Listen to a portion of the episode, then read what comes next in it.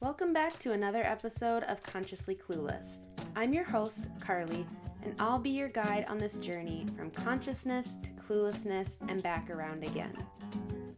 Today on the podcast is Honey LaBronx, again for part two. We had so many good conversations that they could not be contained to one episode. And as you'll hear in the end, there will probably be more parts to come. If you haven't listened to part one yet, I would go back and listen to episode 35 to get the foundation for our conversations. They might make a little more sense, or maybe it's more fun if you don't have that. Either way, I hope you enjoy. I, as I was listening back to the first part, I not only loved our conversation, but I was actually laughing out loud because I was like, okay, Honey LaBronx is the vegan drag queen, and we for sure didn't really talk about being a drag queen, and we had just started touching Barely. on being vegan, and I was like, the Oh. whole thing. Before, I'm so sorry. I know that we kind of just started, no, that's but fine. um, one thing I didn't. What is stabbing me? Sorry. Do you ever get this thing where there's just like every single T-shirt you has, there's a tiny piece of metal in it that just sticks All of you a sudden right wants in, you to right die. in the love handle. Is Mhm. exactly where it keeps stabbing me. But I found it. And you know what it is? It's another metal fiber oh no, oh no. cutting. I was watching Unsolved Mysteries last night, and I was just like kind of scra- I was like putting my hat on, and the brim of my hat pushed against my scalp in a way that I went, "Oh!" And then I realized there's more shrapnel, in my scalp. And I'll tell you, I could be watching HGTV. I could be watching, you know, Drag Race, but it's while watching Unsolved Mysteries that suddenly I don't want to dig into my scalp with a metal tweezers. That, like, when I'm seeing forensic stuff about, like, yeah, they only could show us the his face and chest because I guess the rest of the body was just just oh my god. just ruined.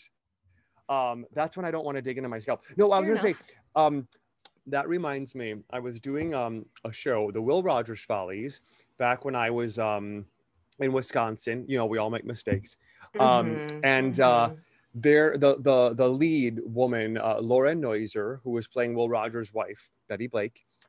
There was a scene where she's on stage and like Will Rogers has just died and she's singing this ballad about like, oh my God, I'm gonna miss you, as you do when people die.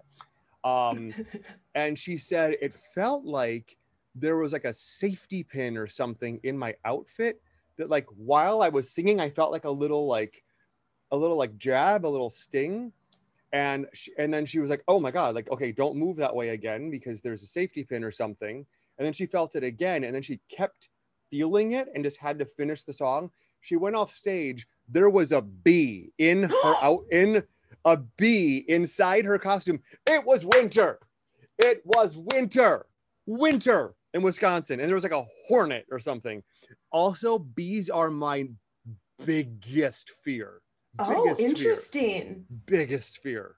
I mean, like I would rather swim with like if if you were trying to like corner me and it was like, okay, I'm on a side of a cliff and there's a swarm of bees coming at me, or you jump off the cliff and then you land in like the ocean where there's the sharks who are, you know, bloodthirsty.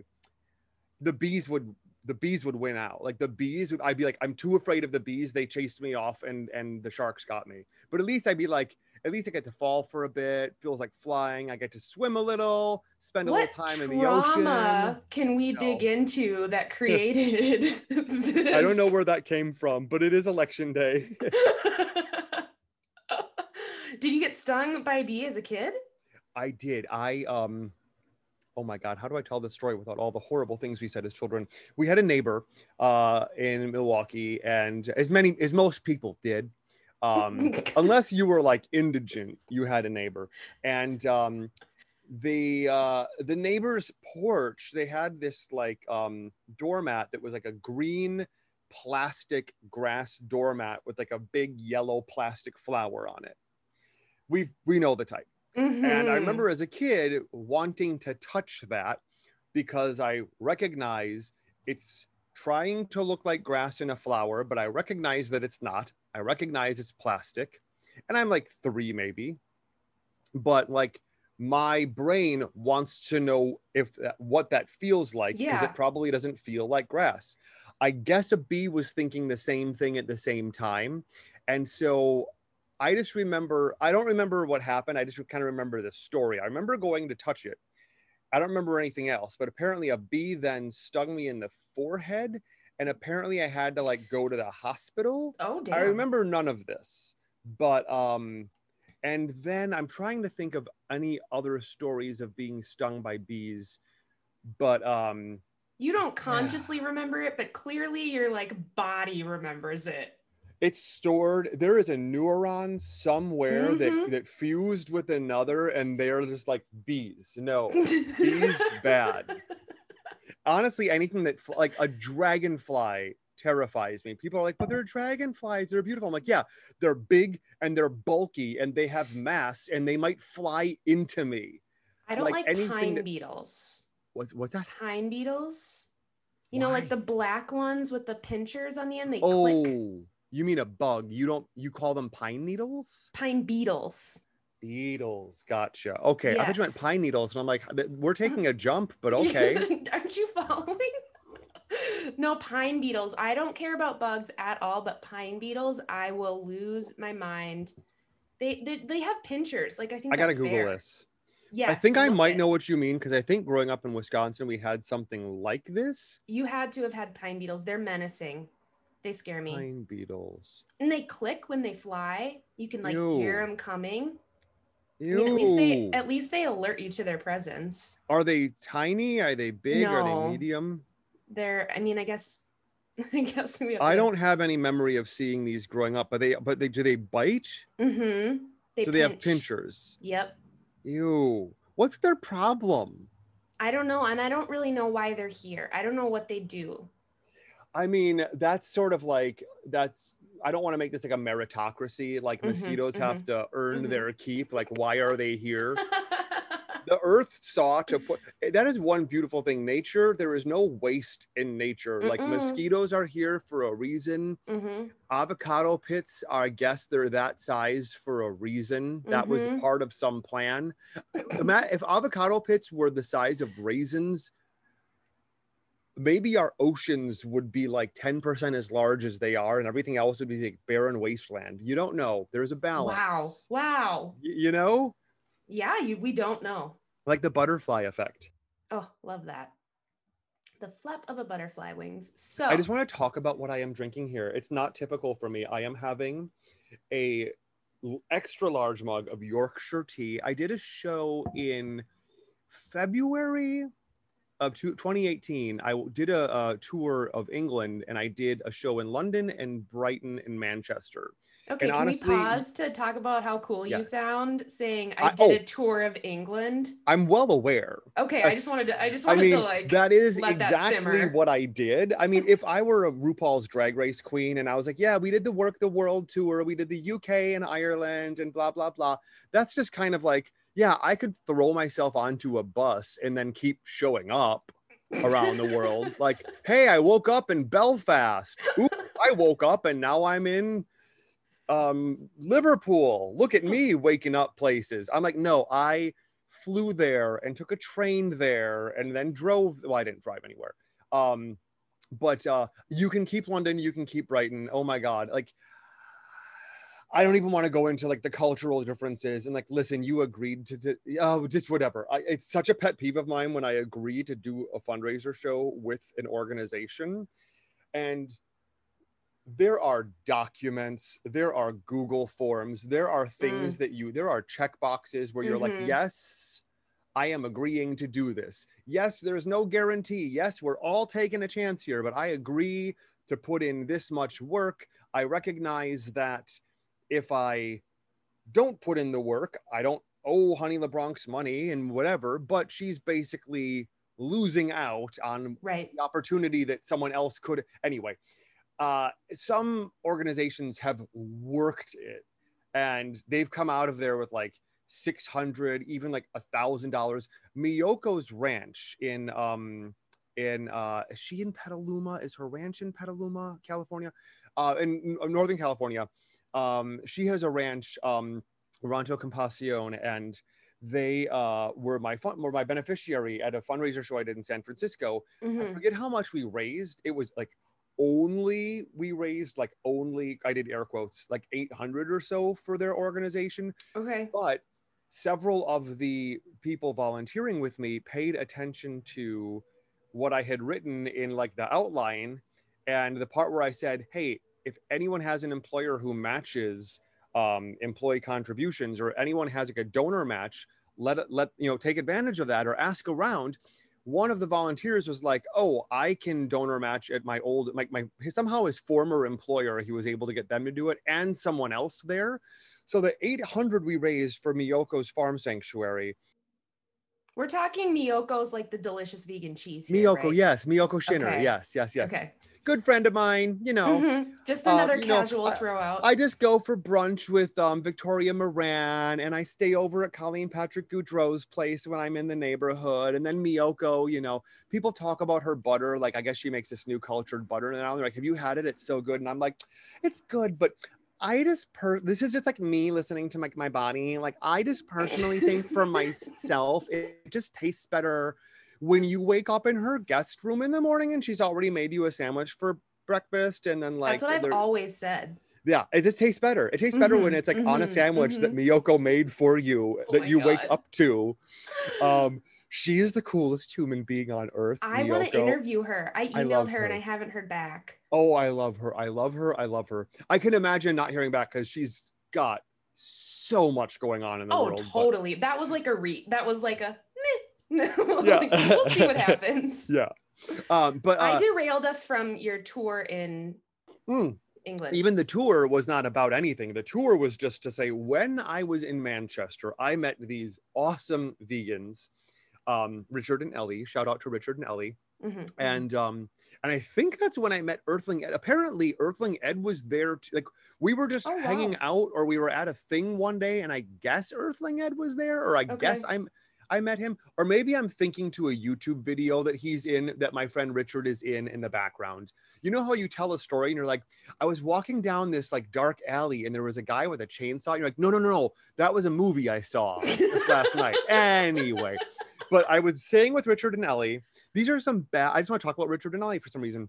They're these. First of all, the whole time I'm there and they're talking to me, I kind of want to be like, you guys, you guys don't have to keep doing the accent for my sake. Like it's cute. Like I'm really thoroughly charmed. But like if you want to just like be normal, and then I realized like this is what they normally talk like. I'm like, oh, that's cool.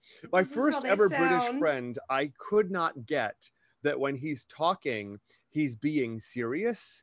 I always think when he's talking, he's making a joke or doing a Mhm. thing Mhm. because I'm like, oh, this is a real person who really talks. This is like, you know, when you're 18 and you're just meeting your first, like, I mean, I probably met people with British accents at that point in my life. But anyway, so Richard nelly they agreed to host me while I was in town because I needed a Mhm. place to stay. You know, my, I'm not talking, I'm like Bob the drag queen. I'm talking like there's no tour bus. There's me either renting a car or flying and getting people to drive me. And then it's a question of like, okay, who can host me? Right. for the night. And of course, no one in Brighton could be bothered, even though there's many other people there I was working with. No one could bother. Uh, but so I had to rent a hotel. Um, Not bitter. It's fine. We're over I'm it. not. Listen, I could be bitter or I could be better. It all comes down to one little Mm. letter. Ooh. Original lyrics by Kathie Lee Gifford. Yes. Yeah. Kathie Lee Gifford, bringing her into the episode. Anyway, Richard and Ellie were like, "Yeah, you can you can stay with us, but the morning, the morning after your show, we're waking up at five to go to a, a, a cow save vigil." Hmm. And I was like, "Oh no, you know, don't. That's fine. You know, I, I usually sleep in." They're like, "No, you, you you'll be coming with us." And I'm like, "Oh, well, we'll we'll see." I mean, you know, I I generally after a show, if the show ends at midnight, I might not get out of drag till two. I might need an hour or two to fall asleep. They're like, "You can stay with us, and you're coming with us to the thing in the morning if you're staying with us." And I'm like, "Okay." These are the kind of people in hindsight who like they get to talk to me this way. They are those people Mm-hmm. and um, and they were talking about a vegan pizza place in Manchester called Zad's, where I've worked at and been to many vegan restaurants where it's like people come in wearing fur, and it's kind of like yeah, we just can't really say anything, you know, like we're glad they're here, but like they're a customer and we don't want to make them uncomfortable. Like we're not here just to cater to vegans. Zad's in Manchester, if you walk in with a fur, they'll be like, get the fuck out of here. Who, who the fuck do you think you are? Get the fuck, don't ever come back. Yes. Like I haven't seen this for myself, but they're like, oh no, we don't fuck around with that shit. Or do you bring a bacon cheeseburger into like a, a, a kosher delicatessen? No. And you Oh don't wear a fur My God. they they don't fuck around they it's That's so nice because i don't swear on my podcast and it's kind of so i'm used to just never swearing like when i'm Mhm. doing an interview but um Go so anyway it. and and ellie and richard were talking about why they shoplift and i'm kind of like in recovery Wait, we talk uh, about look, shoplifting Okay, yeah, no, I just want to just want to check in and make ethics sure you of right. shoplifting Uh huh. and, Sure. and as a person in recovery we talk about rigorous honesty and it's like you know i won what's called the affordable housing lottery so i my apartment is like what you would consider like uh, this this apartment if it went at market rate my apartment would be like a $4000 a month apartment Damn. i pay 650 660 a month for it okay. because i won the, the affordable housing lottery this is the second time i've won it i've actually been selected for it several other times but i've just turned it down because it's never been as nice as what i currently have I don't even know what that is. You mentioned people it always ask that they always ask what's the affordable and it's I a remember you lottery. saying that last time. You were like, "Well, it's literally a lottery," and I was, I was Yeah. like, "Okay, I'm not gonna ask." you well you uh, that's probably me making it sound like well it's a stupid question but no you fill out your application almost like you would for like a credit report or something for like, for like a credit card application like you know your financials your background your Mhm. info your income you submit that and then when there is a uh, apartment and then each building has its own lottery so you keep applying to the lottery you fill out the info once then you just click to submit for each one enter your initials mine are bs um, but, uh, whenever people say, "Can you, you you just initial that?" I'm like, my initials are BS. So sure, for what it's worth. But um, and then when your number comes up, or not when your number, when they pick you, um, then um, you go and interview, and then you have to show that you actually meet the income requirements and the credit score and blah blah blah. There's all these other hoops to jump through. It's not the easiest thing in the world to get. Is it a but it state also- thing or a It's a it's a city thing. Okay. but um I I know wait now why was I talking about oh so um if when I first got this the first time I got it there was some technicalities. I didn't realize I didn't have to do all of this. There's an easier way I could have gone but I tried to do the way where I had to show my income show my work show my taxes blah blah blah.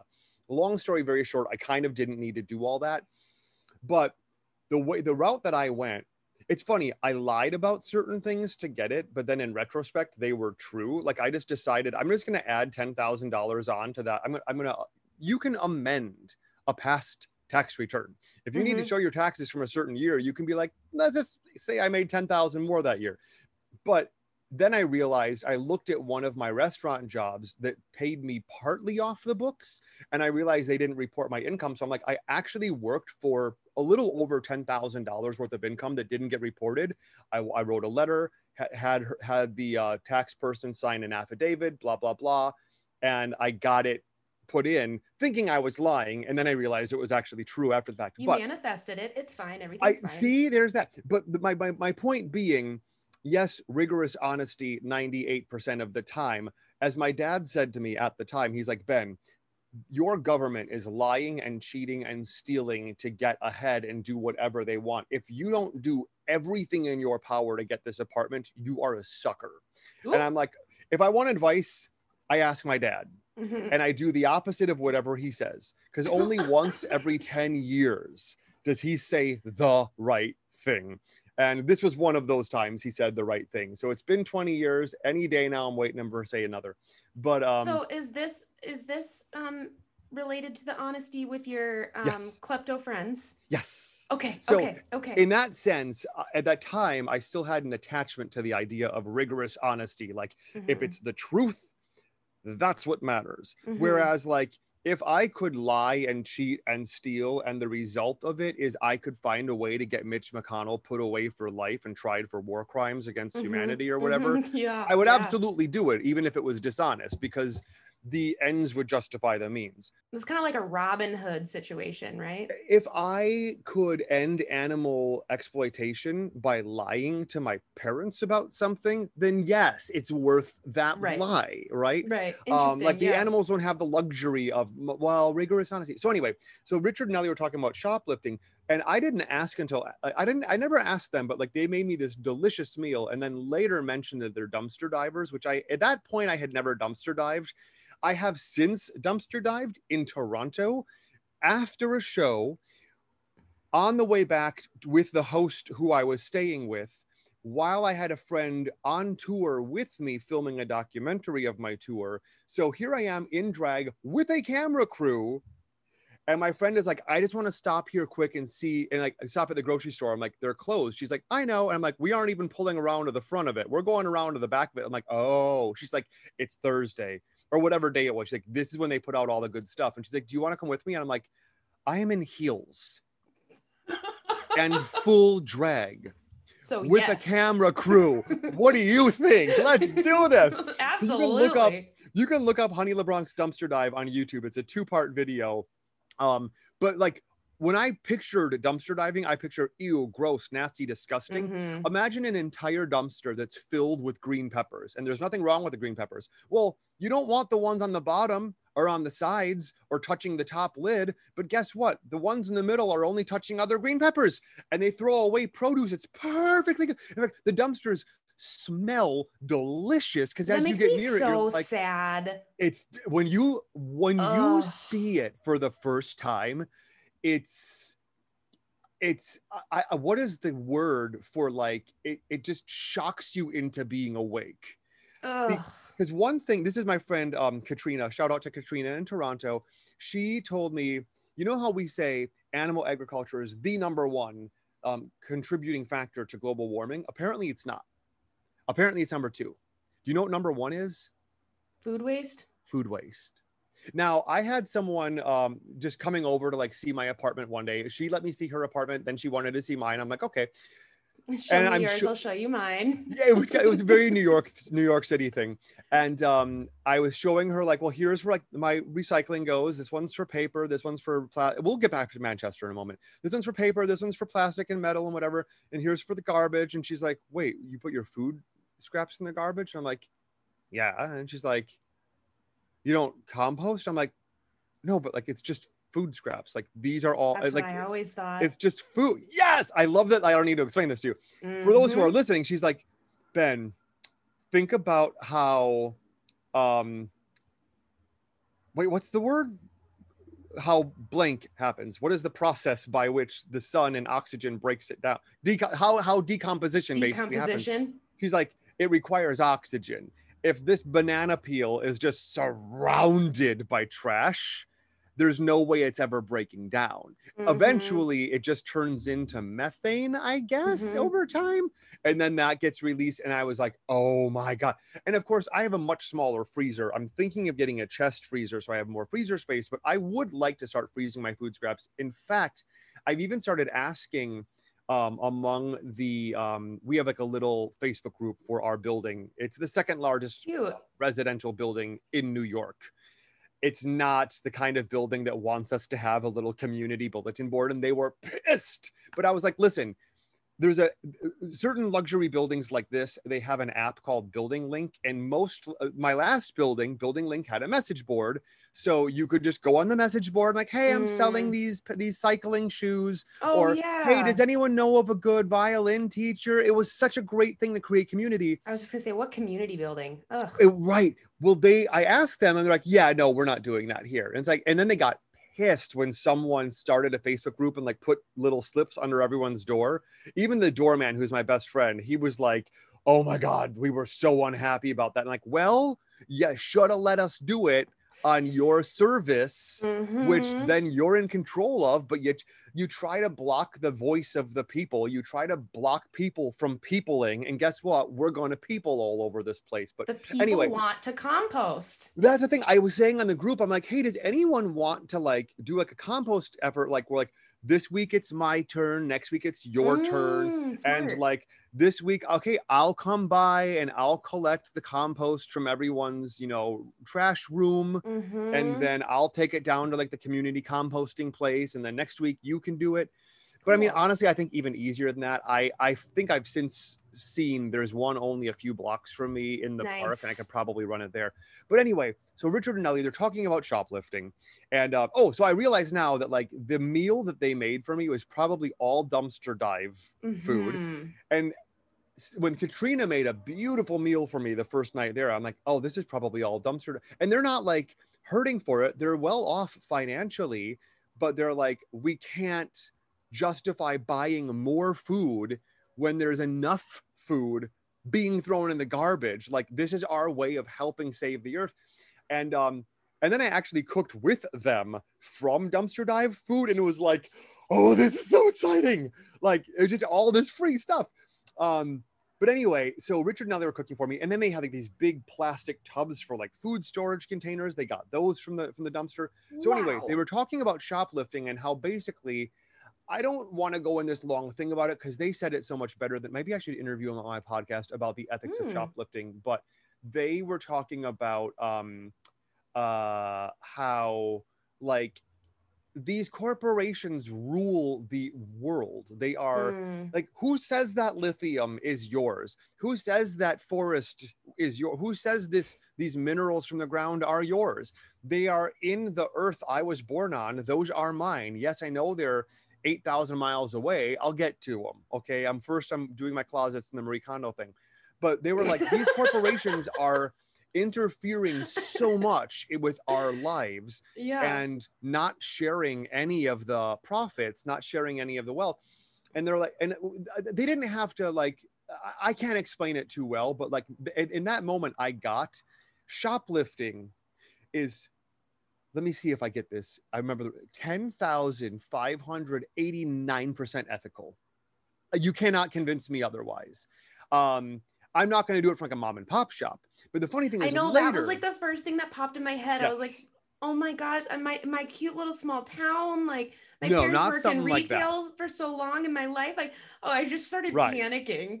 but like even the retail thing like like i'm thinking of like the container store because like, they're boarding up all of fifth avenue and uh because it's election day and Mhm. i need to go to container store to, re- to return some parts and i'm like oh when am i gonna and i started imagining container store getting broken into and how i'm sure their manager would be upset that that happened but it's like are you really that upset like all you got to do is do your job let corporate deal with the loss Mm. they've got the money for it but um we went to this place it was an all vegan grocery store.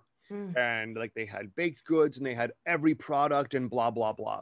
And as we left i said but like you guys wouldn't shoplift like from there would you? And they're like of course we would. And i'm like but they're like a little individual vegan. And they're like yeah and their parent company is walmart.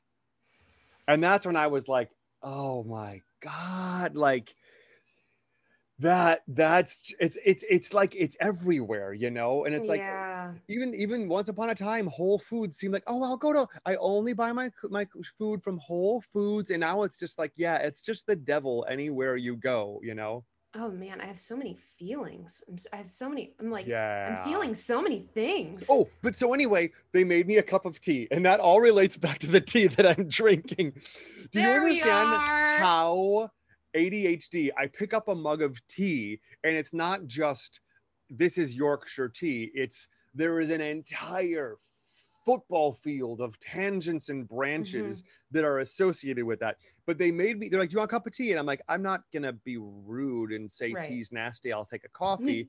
But fine. And they made me a cup of tea and i was like what is this that i'm drinking? They're like good isn't it? And i'm like they're like that's yorkshire tea this is in manchester northern england. I don't know if that's considered northern northern england but it's in the northern. Uh, and they're like that's sort of like what we're known for here. Like Man- manchester i guess is like part like sort of near the yorkshire area. Okay. and i'm sure you can get yorkshire tea anywhere especially in england but this is like specific to their part of manchester. That's their tea they drink. And it's i don't love earl grey. I don't love english breakfast tea. I kind of thought that's most English tea, hmm but York, and I don't put sugar in my tea and my coffee, anything. But when I drink Yorkshire tea, it is with some oat milk and Mm. sugar, and it's the most heavenly thing you've ever had. It's Well- just so good. I love Earl Grey and English breakfast tea, so I feel like this would be. Oh, you're gonna love it. You're I drink. I'll drink any tea though. I'm. Earl Grey English breakfast, not bad, not bad. I like them. They're just Earl Grey tastes a bit perfumey to me. I like, which is so funny because I add lavender to my Oh, Earl God. Grey. I just need to say this. Listen, okay. To all of Carly's listeners, I want to apologize on her behalf. A lot of people, a lot of people get caught up in this. I want, as a voice of reason, I just want to let you know, lavender is not a flavor; it's a scent. Okay. Um, so something to circle back to what you said about dumpster diving made me think about something else that I've been thinking about as well because these conversations I think are so important about how like thrifting clothes is becoming more Yeah. popular and um Appliances, electronics, Yeah, like, repairing things. everything and it's such an interesting thing how like that is just what people of lower economic status have done like dumpster diving thrifting for clothes and like how the conversation turns when it's like this trendy privileged thing Yeah. you know what i mean it's just so interesting like Do you mean once it's become a trendy privilege thing, it Mhm. becomes socially acceptable, or yeah and just like okay. how we think about it like Yeah. i remember growing up and I see I'm- what you mean. Yeah, and I'm an only child, and all of our, um, I have a stepbrother, but he is 10 years younger, and um, we had very different styles. I was not Mhm. handing down my clothes to him. Shout out to Mason. hey, um, Mason. But Like the jars? yeah, I'm kidding. Stop me. Go ahead. Keep on. yes. Um, so I was the oldest in our like circle group of friends, so I would like hand me down clothes to people, but I didn't really get hand me down clothes because I was the oldest of all of our Mhm. friends. And so I remember thinking like, oh, like I don't know if I would get clothes like at a garage sale or something. Like I just that was like such a privilege to be like, Yeah. I want to go to JC Penney for new clothes and blah blah blah. And now I don't like I, all I do is thrift, you know, and like how I look at that is so different. But before I really examined my privilege, that conversation, it, I just viewed it so differently. And I think of that, I'm circling back. I'm trying. In my head, this makes sense. But I was thinking of that like dumpster diving because I Yeah, feel yeah, like yeah. when you say dumpster diving, you think of like people who live on the street. Yeah. Just like eating out of a garbage can. I mean, I guess I don't think of that anymore because when I think of dumpster diving, the first thing that ever brought that onto my radar was like the idea of freegans. And yeah, I hadn't heard that until Parks and Rec. oh, really? Yeah. Um, I wa- I literally on my freezer on the dry erase board, I have a topic written down because I've been looking to explore it, and I just haven't known like who do I want to explore that topic with, or I Mhm. should talk about that with someone, but I don't know Mhm. how to. Can I just bring it up? Yeah. Also, tell tell the listeners what is a freegan. Oh, of, oh, right. Okay. So right after these four tangents, I'll get to that. Anyway, Great. I'm kidding. Great. Great. no, great. a freegan is gen- a freegan. Nothing to do with veganism. I guess you Mhm. can be a vegan freegan, and I kind of don't love that they're taking the word vegan I know. and or like call it like a like a freetarian or something. I don't know. yeah, I don't like that it um, rhymes. even even anything tarian it's like there was vegetarian and that's it like everything is a variation on a Mhm. theme of anti-cruelty. It's like ooh anti-cruelty except ovo-lacto and it's like stop it. You're just a murderer. Um but no i uh a freegan is basically someone who they I, I i guess my understanding of it is really just in terms of like dumpster diving. Like I think in terms of like their diet comes from like I don't eat food that had to be purchased. I only buy food that like could be acquired for free. Not necessarily. I mean, I, I assume that includes shoplifting or theft or being fed in someone's home.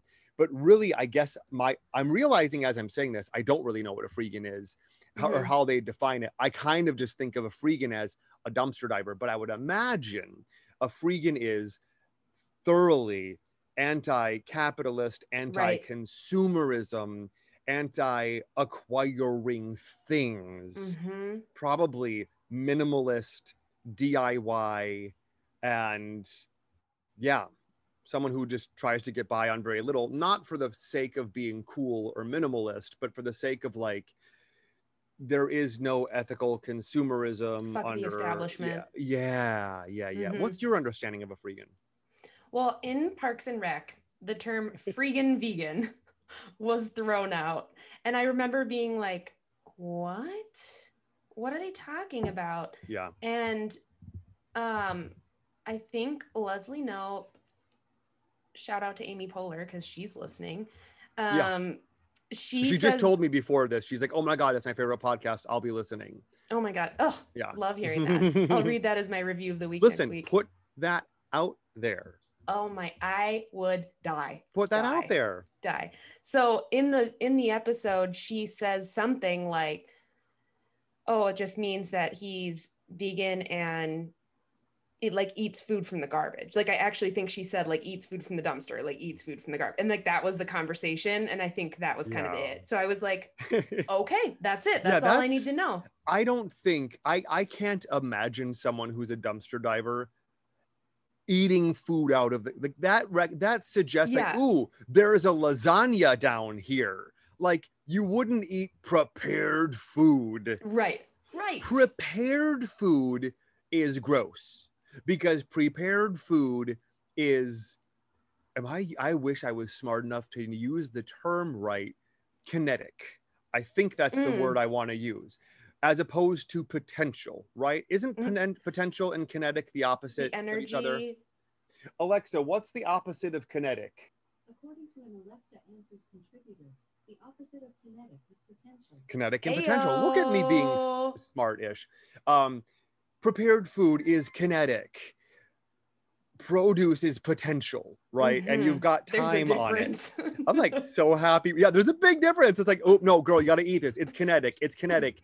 Okay, maybe pop it in the freezer to save its kinetic potential. But at any rate, um, so that's what a freegan is. Here's my question. Mhm. um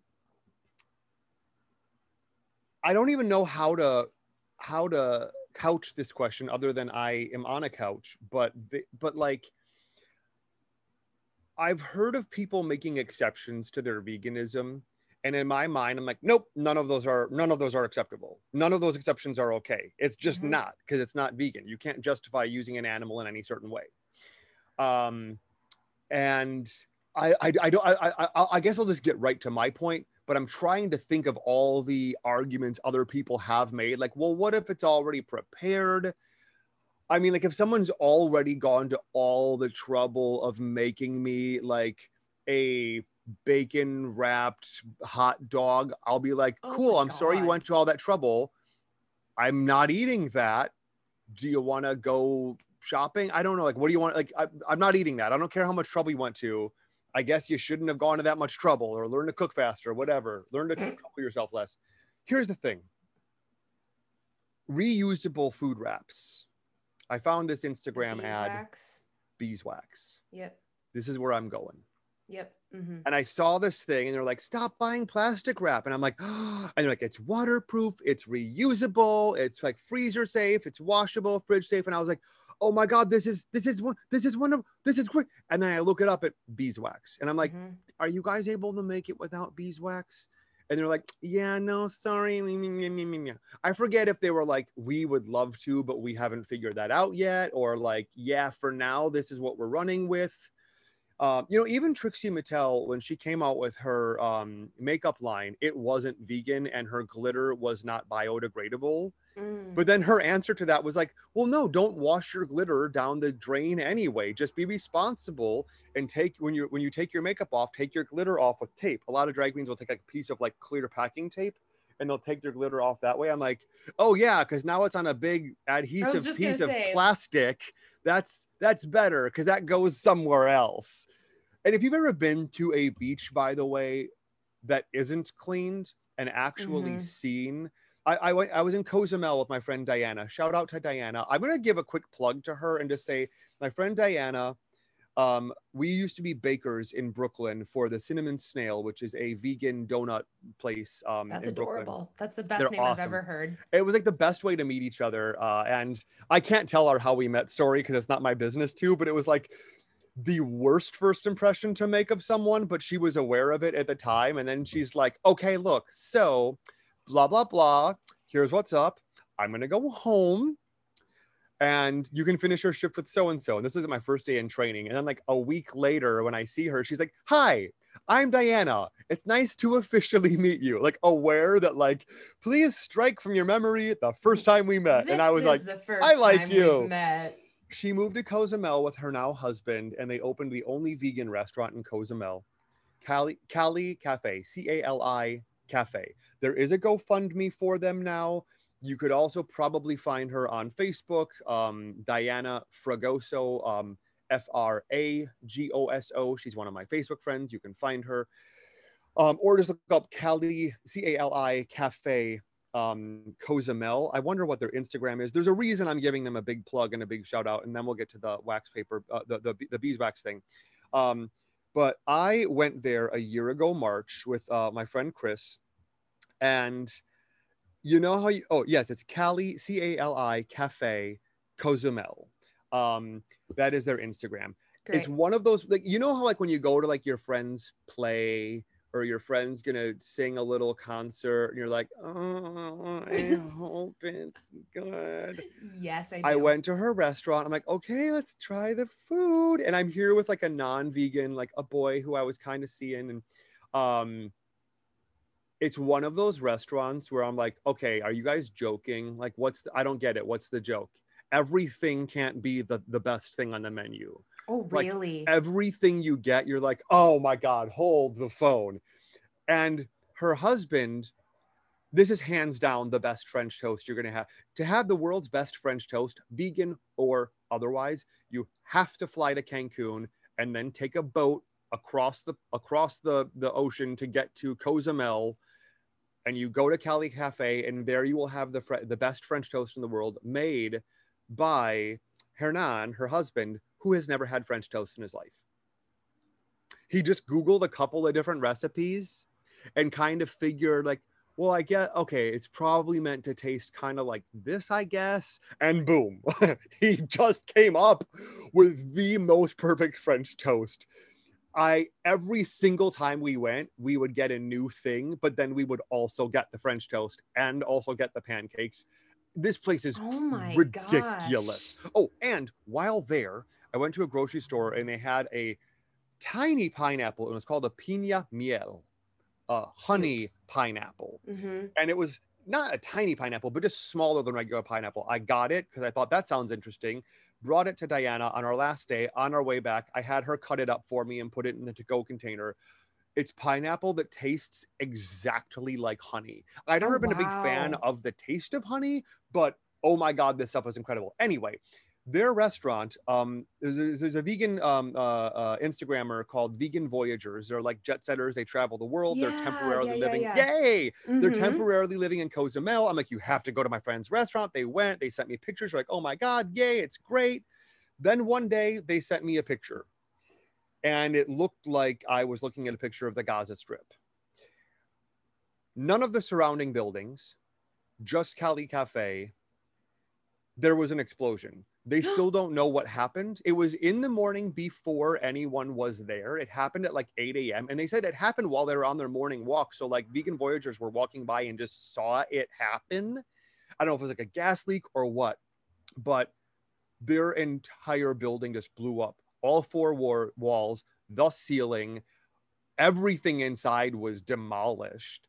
Uh, someone's car parked out front was ruined, and there's damage to both adjacent buildings somewhat. That they and they're responsible for all of this, in addition to paying their rent and bills and paying their staff's salary and Oh, the amount of rebuilding. So they're And doing a COVID. GoFundMe. And co right and COVID. Oh, Um, and apparently they live somewhere where people are also kind of being jerks and not taking it super seriously. mhm. Um, but so they're doing a GoFundMe with a goal to raise forty thousand dollars. I think they're about twenty five percent there. But also, here's the thing: she messaged me to be like, "Hey, if you are encouraging anyone to give, if you could do it not through the GoFundMe, not just because they take fees, but if you could actually do it directly, like through our Venmo or whatever, because Mm. In in there was a lot i've never been to mexico um and yet i speak spanish uh, and no i don't count the time we went to tijuana when i was like four that just doesn't count that's like san Yeah. diego basically yeah, yeah, this yeah. is my first time in mexico and she's like like anyone who does anything for you is expecting to be tipped so like the boy that bags your groceries for you you give him Mm. a tip like when we went grocery shopping she gave me coins to give him because she was like embarrassed like oh no no no no no no make sure you tip him um the local community they will see that there is a gofundme and they will be aware oh she's had how much come in so far? And just because everyone there is so hard up for money everyone will start shaking them down for money. And Like survival mode. yeah Everyone's everyone in goes into survival mode, It, it, it could potentially put a target on them anyone even knowing that they have that much even though they know their situation. So if anyone's interested um check out cali cafe cozumel on instagram or just hit me up and i will gladly put you in touch and um, give to their gofundme and share it or just give them to the, them directly. But at any rate um and i don't know why i was talking about cali cafe but i'm going to try to backtrack. So the um oh yes diana while we were there she took us to on the other side not the side that the boat comes and docks on on the opposite side of the island which is like a 30 or so minute drive. It's basically all the way across the island which is a small island but I've actually said, been there. yes so you know what i'm about to describe i didn't know what a sandbar was and frankly i wasn't interested because i'm like i don't know what you're describing like a- beach is a beach is a beach Mhm, mhm. is not a true statement. And I found that out when I went to Key West. And I was like, it's my day off. I did my show. I'm going to go skydiving. Then I'm going to go to a beach. And she's like, well, there's no sand beaches. They're just, I'm like, yeah, blah, blah, blah. A beach is a beach.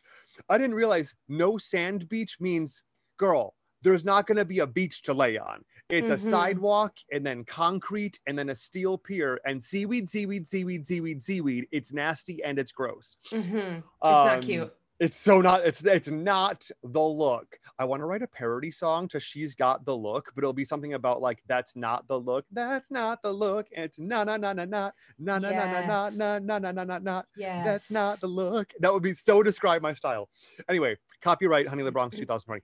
Mhm. Um, she showed us this beach. It was like pink white sand, pristine, crystal clear. The water's not even blue, it is crystal clear. Mhm, Like, you know how, mhm. like, if your bathing suit came off, you kind of have the illusion that, like, the blue of the water and the darkness of the water, it kind of, there is no hiding. Like, you look into the water, you just see the, the bottom of the, and it's a sandbar, which means you could swim out 200 feet out into the ocean and you can still stand up. Like it's, it's, it uh, whatever. It was just so gorgeous. And then, of course, a jellyfish came around, and then we're like, okay, this is not cute anymore. Bye. But after this, she said, Now, do you guys want to see the reality? And I'm like, What do you mean? She's like, Well, of course, this beach is pristine because it's cleaned for locals and for tourists. She's like, Let me just take you to the next beach over, just a little bit down. I don't even know how to describe what I saw. It was almost like, it was like Amazon.com in a way. Think of everything, picture everything a toothbrush, a, a baby powder bottle, sunglass, like everything you can think of, everything you've ever bought in little broke down, sun worn, some from the 70s, 80s, 90s. It's like the greatest hits of everything you and your family have ever purchased. And it's just washed up on the God, beach. that breaks my heart. And it's like, where would you even start? Art, it almost looks like, why would you even? It, it's so, so anyway, plastic, beeswax. I looked at this beeswax thing, and this was maybe about a year ago. I, Mhm. I saw this ad, maybe even more than a year ago. And I remember I saw it and I thought, oh, it's made with beeswax. Yeah, I'm not down with that. That's not ethical. That's, you know, cruel to bees. So I didn't buy it. And I know that there's some fucking gluten free, angry hippie out there who knows when the planets are in retrograde, who's angry at me because, like, you don't need plastic wrap. You don't need whatever. Just, okay, you're you're just not me. Like, you're not where Mhm. I'm at in my life. I like, I'm trying to whatever. Mm-hmm. Like, 1st I'm I'm, gonna angry get my at you, but I often do know when the planets are in retrograde. But I'm not going to yell Oh, at you. as as do I.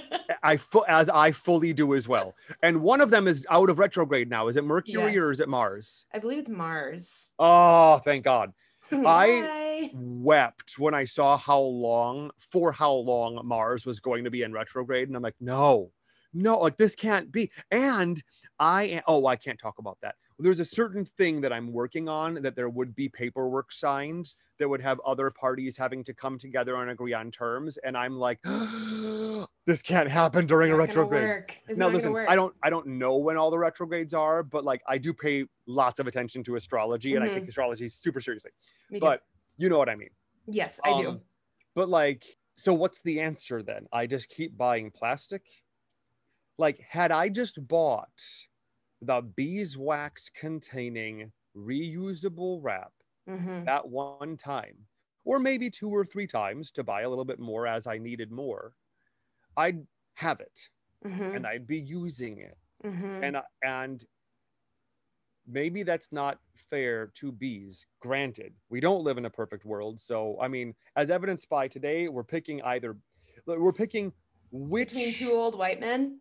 Two old white men so like which which creepy old man do we want Mhm. um it got me thinking i'm like oh my god this is a situation where the ethical thing to do is to buy the reusable food wraps that are made with beeswax and i can't believe i'm saying that but that's Mhm. the thing at the end of the day when you're new to veganism you know i remember in high school when they told us what the word sophomore means Mhm.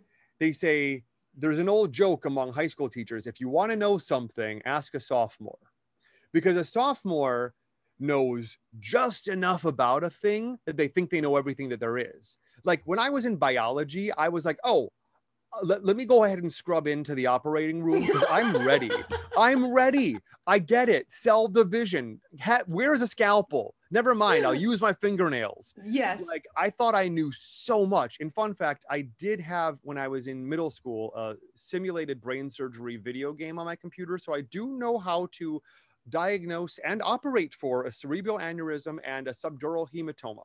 That's good, um, f- I- you listeners. know, if you ever need anything, If you're ever stuck in an elevator with me and Carly and you have an aneurysm and, and Mhm. help is not coming, you're gonna die either way, but at least I'll have an objective. Like I'll be like, okay, get me some fish hooks, get me that Mhm. bottled water, let's Mhm. open the skull flap, fish hooks. Give me my Dremel and some fish hooks and a bottle of water, and like, Mhm. and then I take a paper clip to clip the aneurysm. That is not how you clip an aneurysm. Um, but anyway, um, when I was w- sophomore, sopho means um like uh, uh uh uh like sophocles sopho is basically to, to to mean like knowledge like of knowing hmm um and more I, it comes from like moronic being a fool. Sopho more wise fool. It literally means like the wise fool is the sophomore. Think about it. You have freshman junior senior. What the hell is a sophomore? Why is no one I ever don't- stop where'd that word come from? I, I mean, I've always wanted to ask, and always just was like, meh, whatever. well you just think well a sophomore you know like a sophomore. Define in the 10th word with itself. Um but in that same way i feel like when you're newly vegan it's very easy to get pulled into an argument for ideological purity. Yes. Yes. and yes. Yes. so yes. oh Yes. sis we're going there we're Yes. going there yes. it's so often you know and i'm seeing I, I- if you look at my social media lately i'm kind of making this argument you know where I, I saw this thing where there's that poster it's like vegan compassion um uh compassion uh what was the uh non-violence blah blah blah blah blah blah and the animals and then like in this meme someone crossed all of them out and only left the animals and i'm like that doesn't make sense. Veganism is about the animals. Okay, what about the animals? Context, Yes. girl. Context. Yes. Oh, okay. Well, then I'm pro animal agriculture because what's better for the animals? Make lots of animals. This isn't Mhm. just about the animals, it's about the animals. Like I wrote, a, a, a, we had to do a speech. We had a, a class in my senior year of high school called Social Problems. In our final, final, final um, project, we had to give an oral report and it had to be on a social problem but you couldn't just say like i wanted to make a statement about homophobia this is 1997 so i was like Mhm. i am like the first big openly out gay guy in You my high out? school Okay. very um but not really officially out like i will say so in a classroom with a teacher Mhm. present until this day that i gave my speech and i made sure that i gave my speech on like the last or one of the last days of school. And like nowadays, it would have been a bit yawn, but back then it was just the fact I was willing to say any of what I was saying that my friends who were like in plays with me and knew me since God knows when, one of them wrote in my yearbook, senior yearbook, they're like, the thing I will remember most about you more than anything in the four years of knowing you was the speech you gave today. In so, but the, the point of this being, she was very clear. You can't just report on homophobia. It Mm. has to be homophobia and high schools.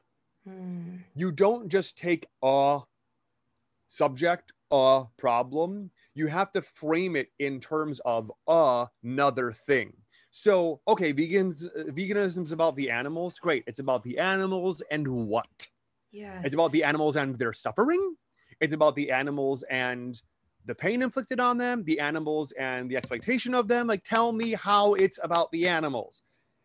Someone might hear just that one line, like, what do you mean? How is it about the animals? That's exactly what I mean. I mean, what do you mean how? How is about the animals? In what regard is it about the animals? Oh, well, I believe the animals have a God given right to live a life on their own terms. Mhm. If you leave the animals alone, they'll figure it out. They'll Mhm. know what to do. They don't need us. I mean, domestic dogs and cats, that's a different situation. But So how long have you been vegan? Well, here's the thing I'm still working at it. Like, I'm not perfect. I'm still Oh, right. working on going vegan.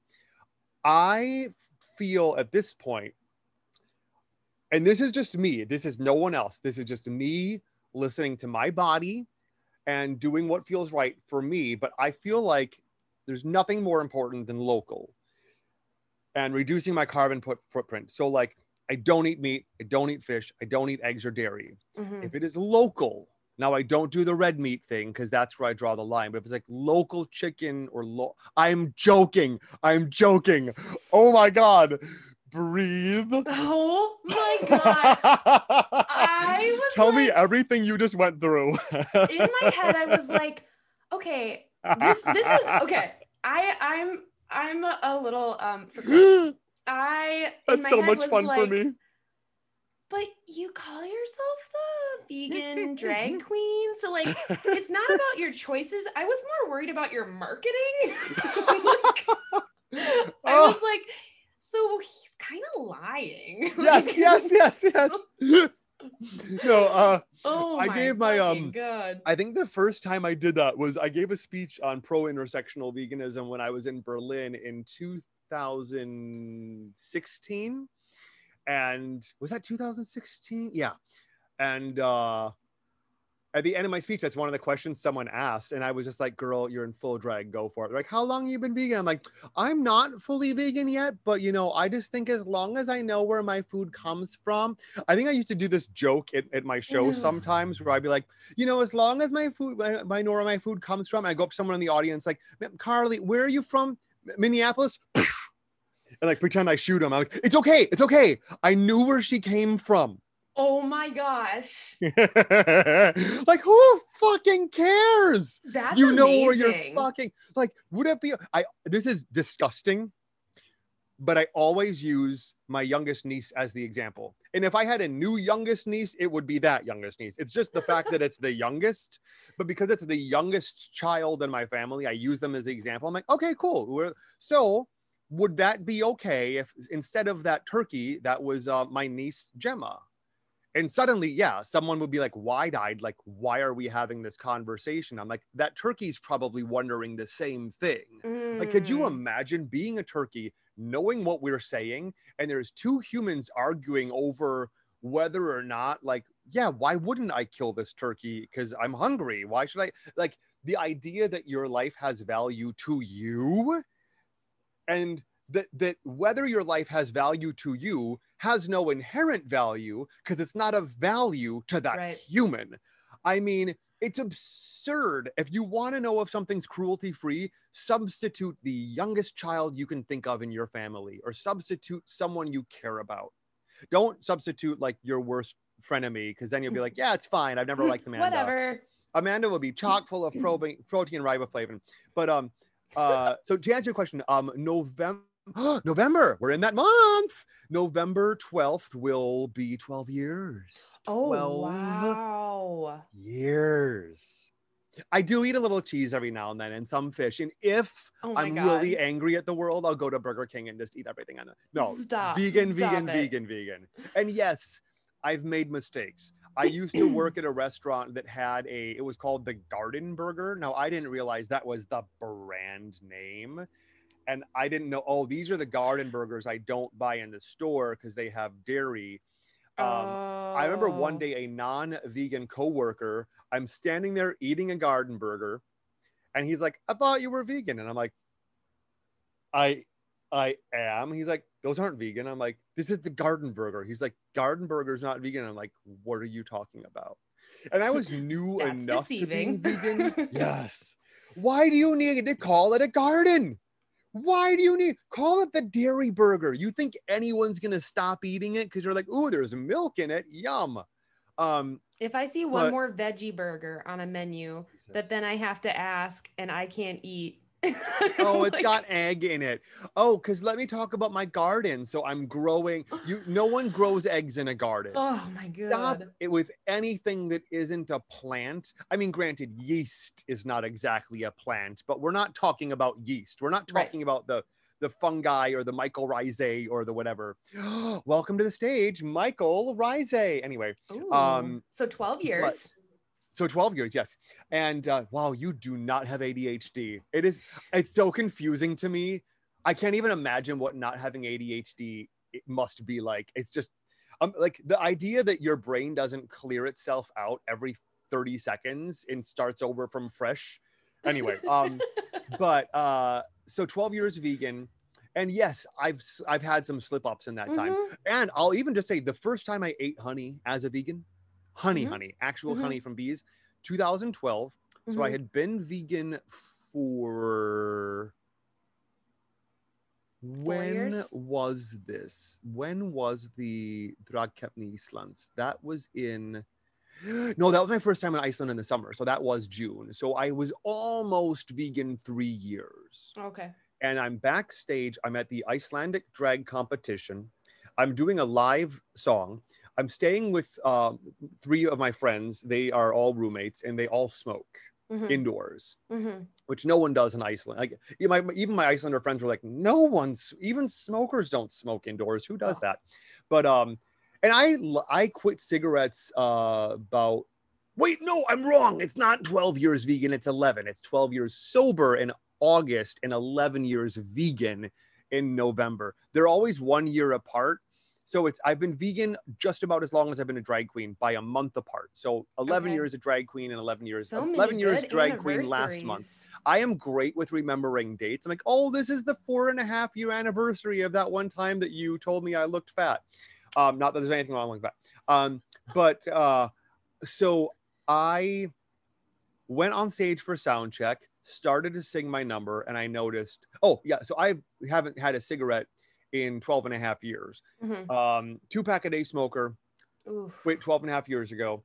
And uh, I don't mind the smell of cigarette smoke. I kind of like being around cigarettes, not in a way that trigger. I know that the smell of cigarettes is not the taste and is not the feeling. I Mhm. just like the way. If there was like cigarette incense, I'm like, yay, let's do that. oh, it gives me a headache. I mean, same, same.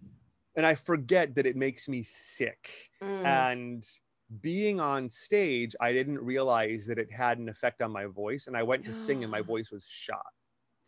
And my friend ran to like the local coffee shop, got me a tea, and she got me some packets of honey.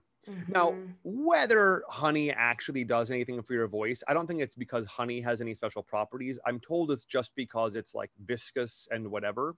so you could probably use like molasses or Probably. yeah. but um she I, i'm looking at this honey and i in my mind i'm like it would help my voice and then i thought if i don't consume it it's just going in the trash Mhm, now mhm. granted there's that there's that angry at the world hippie who is just walking around as I, as i like to term it offended waiting to happen you know those people they are Yeah. offended waiting to happen like here i Mhm. am oh Mhm. i take offense and they Yeah, have I think I went to through say a phase of that. Full Yeah, oh, disclosure. the, in the beginning of my angry vegan, I think I was offended waiting to happen. Yes. That's Shout funny, out to Colleen that. Patrick Goudreau and her, I think it's like the 12 phases, the 12 stages of veganism that she's Mhm. broke them down, that you go through those stages.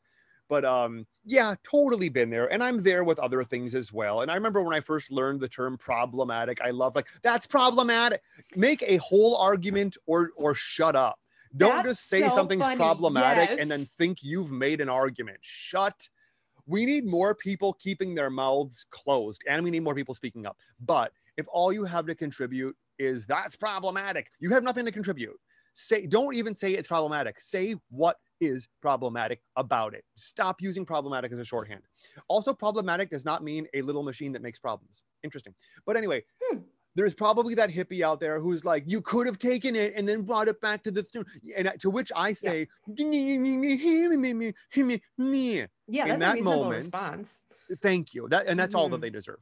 Hmm um i had the honey because in that moment i realized okay now if that was chicken or dairy that would have been good for my voice i'm like no i'm not putting that in my body. That Chicken doesn't good have for your voice. that doesn't do anything good for my body. Yeah, honey is the one thing i don't not ingest honey because i think it's bad for me. Right. or i mean I, I I I know spiritually if there's some whatever yeah sure. But I did have that honey in that point and there have been moments where I've been like okay I need this or I need that and I'm like uh they the honey roasted peanut that's Mhm, I have mhm. had listen I'm just gonna say it I have Yeah. had moments where I'm like fine there's honey in it I'll have it Well, it's a really big contention point among vegan circles too. I'm not on the side of that argument that says it's okay at Mhm, all at all i'm not saying right. it's ever been okay when i've had it but yes there have been moments where either i had honey not knowing it or i've already bought it i'm just not walking back to the grocery store to Yeah. exchange this loaf of bread you know what and the time i can walk back to the grocery store i could actually do something constructive for the animals you know Are you ready for this genius segue? Hmm.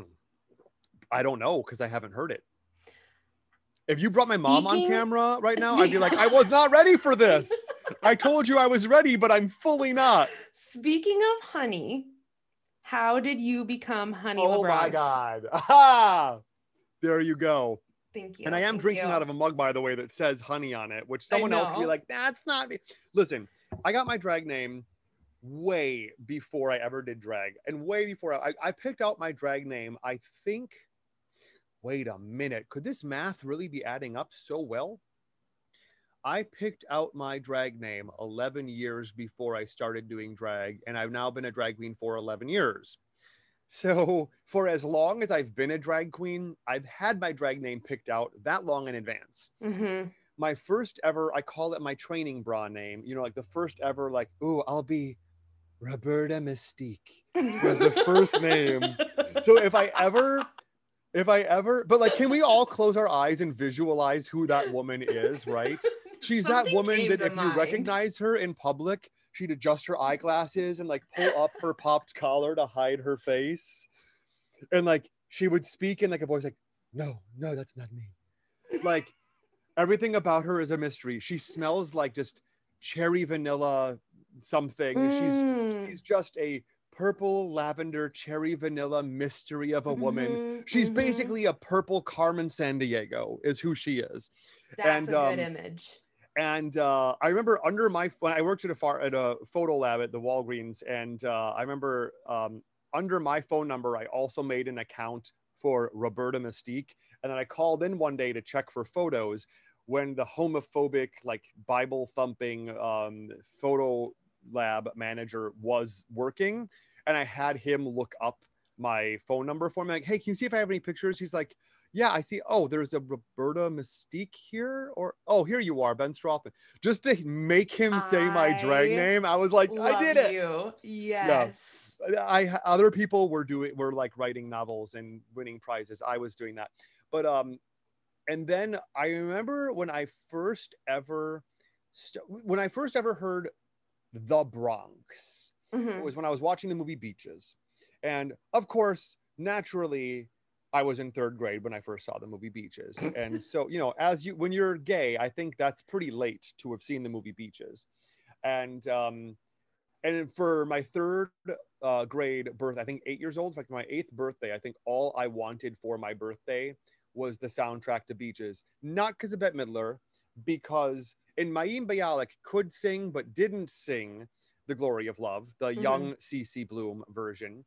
But I wanted that version to be able to listen to sing to. And now I actually like ripped it from the DVD, so I have it for myself. I want to use it in a mix one day as a drag queen. But when she was giving her address to the girl, she's like, Well, I don't live in New York, you know, exactly. I live in the Bronx. Hearing someone say, I have said I live in Milwaukee, I have said I live in New York. You could say I live in Minnesota. I could say I live in America. I could say I Mhm. live in the United States. Sure. Someone could say I live in the Netherlands. But we're not talking about a country. We're talking about a not a city either. It sounds to me like you I don't think you know what a borough is before you come to the big cities. Right. Right. But um, do they use the term borough outside of New York City? I've never heard it outside of New. I mean, I've heard it in the context of New York City. The five boroughs of New York Right. City. B O R O is sort of like the shorthand. B O R O U G H is like the full. I don't know why, but um, and Borg B O R G is the Icelandic word for city um, or town rather. Um, so it's sort of like a town with anyway. Uh, it's funny. Every word in Icelandic seems like that makes no sense. How am I going to remember that word? And then you realize it's basically a, a Icelandic is like the closest language, arguably, to Old English. So Oh, it is okay. basically what became English. It's Mhm. unrecognizable until you realize, like, I would never. This is my forehead, but if I'm singing a ballad and a drop, a single drop of rain falls upon my forehead, I don't call it my forehead. I say there's a single drop of rain upon my Brow. right. When would I'm like, oh, could you scratch my brow for me? Like, which one? We would. There's word, but like brow would mean actually. I think brow actually means eyebrow. But at, at any rate, for each word in Icelandic, there like you There's realize like a that there's, connection. there's a connection to a word we would never use in English, but it's like that's how you remember it. It's like, oh, it's like the old, old timey word for this. Anyway, Mhm. so um I was taught yes, so the Bronx. Hearing the Bronx, it struck my ear as odd. I was like, what do you mean you live in the Bronx? How is there a the in that? Hmm. and I just sounded silly to me. The Bronx, the Bronx. That you would like. It would be like if I said I'm from the Milwaukee. Like, aren't you from the Minneapolis, or are you from the Duluth, or are you from the St. Paul? You'd be like, why are you saying the?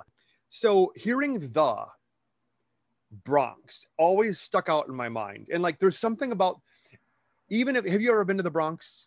Mm-mm. Okay, you tell me which one sounds the toughest Queens, Brooklyn, Staten Island, Manhattan, the Bronx. The Bronx. It sounds tough. I just love this. Like, I'm from the, I'm from Brooklyn. Oh, yeah, You I'm from J-Lo. the Bronx. You and Yeah. J Lo. I'm from the Bronx. Uh, I just, and like, it's not even, it's like the Merriweather, it's the Bronx. Yeah, it's got it's like the toughest thing. Mhm. And I guess that comes from there was a family whose last name was Bronk. And back in the day, there was nothing up there other Mhm. than the Bronx family farm. So I'm going to the Bronx family farm. I'm going to the Bronx, the Bronx, the Bronx, the Bronx, the Bronx. Now it's just the Bronx. You could say Fun fact. is a Bronx bound train. Mhm. Uh, you can only talk about it without the the directionally. You would never say this is a the Bronx bound train. That would be silly. Yeah. But um, at any rate, after I first visited New York, and I didn't go to the Bronx, but hearing the Bronx, I remembered thinking, I wonder if in Spanish would they say La Bronx? La Bronx, honey La Bronx. That'll be my drag name. That's exactly how it po- it just happened. Wow. It happened. It happened. It happened. So like God gave me Yeah. my drag name. And here's the thing, like that's special to me. It's not the, the story is not, if you ever ask a drag queen how they got their name, be prepared for a boring story. It will never be that interesting. But um, like Sherry Vine, if you ask her how she got her drag name, she's like, well, Sherry Street and Vine Street in LA. It's like, oh, okay, Sherry and Vine on the corner of Sherry and Vine. All right, gotcha. Isn't there a joke that like uh, someone's drag name would be like their first pet in the street they grew up on? I guess. Um, oh, what was that meme? It was like, what's your whore name? Take your first name and then take your last name. That's your name because you're a whore. it's like I was my like, whore so into name. what you were gonna say. I was like, ooh, what's my whore name? my whore name is Honey LaBronx. but what I've come to um get have to get used to already as a drag queen i can only imagine. So i have i think like around 14,000 uh followers on instagram. Bob the drag queen who i'm sure i've already mentioned is my Mhm. drag mom. Bob the drag queen has on instagram bob the drag queen has 1.4 million. This is perfect math here. Alexa what is 1.4 million divided by 14,000? I think it's 1,000. 1.4 million divided by 14,000 is 100. Oh, 100. So that means 100? Really? So 100 times Times. 14,000. Yeah, well, that makes sense. Oh yeah, zero. So for every crazy, crazy I have to deal with, Bob the drag queen has 100 crazy crazies. For every like stalker, for every like fan who's kind of become a friend, but then made it weird and did oh god. unethical stuff, Bob has a hundred of those. 100. I would love to name names, but I won't. But uh, let's just say old so and so for every old so and so I have, Bob's got, oh yeah, I have a hundred old so and so's and who's call it and what's her faces. Um, Now we're in a Dr. Seuss novel. th- there we sure are. Um, listen, green eggs and ham still makes me hungry. Did that story always make you hungry? And I'm not talking, I didn't even like eggs. And I was gonna say of- I didn't like eggs when I was little, so I and in kindergarten they made us green eggs. ew, Let me tell you, not appetizing ew, that's for Dr. disgusting. Seuss's birthday. I mean, like cute point, but Yeah, that's disgusting. Um, I made green slime as a kid, as a toy to Oh, play with, but it was literally That's just flour different. and water, just You're not supposed flour and water and green that. slime. Yeah, flour and water and green food coloring. Um, but uh, anyway, I have all these people who come up to me all the time, and they're not come up to me, but like who online was like, "Why is your name Honey? That's not even." Big. Let me ask you, how am I harming animals by my name being Honey? oh, people contest the fact Oh that your my god! name is Honey and you're the vegan drag queen. Yes. Someone's also once said, like, "The- your name may as well be Pork McNugget. I'm like, no, Okay. it might as well not That's be. a- that's a actually. different That's just not. Secondly, like, how? Thirdly, guess what? Honey is an actual name. There are actual women actually named Honey. The Mhm. vegan, the vegan zombie. Well, not the vegan zombie, but um, but um, John, John Ted, formerly of the vegan zombie, now Mm. of uh, shout out to the vegan homestead, John and Mhm. Kristen Ted on their YouTube channel, um, who are very worth following, and they're probably the I don't mean nicest, I don't mean the whateverest, I just mean the goodest Mm. people on this planet are John and Kristen Ted. I've never met any gooder people than them. And that's incorrect English, but I say it that way so you know what I mean. Um, and when I stayed with them on tour, I one day I had to do laundry and their clothes were in the dryer. So I took them out and I just decided like, oh well, and I folded everything for them and I didn't know where to put it. So I just set it next to the dryer, all folded and stacked. Yeah. And I didn't mention anything about it. And then when I left, the next day they messaged me and Kristen's like, I went and thanked John for folding my laundry for me. He's like, I thought you folded my laundry for me. And then they both had that moment. We were like, Aww. And they were like, that's so sweet. Thank you. Anyway, but I was like, I just had to get it out of the way. I'm not going to just leave it there. Um, my parents used to tell me there's two things that start to smell after two days fish and house guests. So when you are a guest in someone's home, are you doing your own dishes? Are you taking out your own trash? Are you replacing whatever you've used? Are you lightening your footprint? Are you giving back what you're like? Always make sure that it is a net gain to the person that you stayed there. Um, and then there's some times where I've just totally not been that guest. But anyway, um, so even John calls his wife honey, which was very confusing when I was staying with them. He'd be like, "Hey, honey," and I- uh, uh, like, I mean, I mean, Ben, I mean, sweetie, I mean, but he he like I- he probably says honey more than he says Kristen to his wife. Mhm. So are you going to tell him he's not vegan because he's calling his wife honey? Like, stop that. Are you also suggesting women out there named honey cannot be vegan unless they actually have their name changed? And now here's the thing I know these people are also thinking it's your drag name, you can change it. Are you going to tell a trans woman that she made up her name and that it's not her name and she should change it? And no, I'm not a trans woman. And perhaps that's not a fair comparison but listen i can all i'm not trans but i do think i have some right and some authority to speak on trans issues because at the end of the day the person who intends violence for a trans woman walking down the street is not going to stop and like whoa whoa whoa whoa no hold up that's just a drag queen that's a different thing leave him alone right. he's good Yes. like i like this is i have to make this my issue um but like you don't know what my drag name means to me like it's my name and it's special and like fuck anyone who's wasting do you really think the animals are like oh thank god you didn't step over that thank you for sticking it to that vegan drag queen and making sure you come for her drag like just stop if they would I- use their energy to make a difference, like all of the time they spent in your DMs. what else could you have done with this time other Mhm. than criticizing a vegan drag queen who has encouraged how how many countless people to go Mhm. vegan this is not me patting myself on the back i'm just saying in 11 years i, I hope i've accomplished something I'm sure you have. I have no doubts. Ah, this is this is the argument for ideological purity at the end of the Mhm. day we have to choose i love that I, w- w- uh, when we were texting this morning Mhm. uh, or this afternoon same thing to me uh, and i was like can we push it back and you said and i so love that you said this you demonstrated for me no the, ter- the the verb is modeled you modeled for me what it looks like to honor yourself and honor your time as yourself Hmm. um, by saying I want to be I'm I'm I'm trying to be very intentional with my time today. So if we could do five, that would be great. And I'm like, Mhm. absolutely, we can abs- that we can absolutely do that. And then Mhm. I was just like, where am I not bringing that intentionality in my day?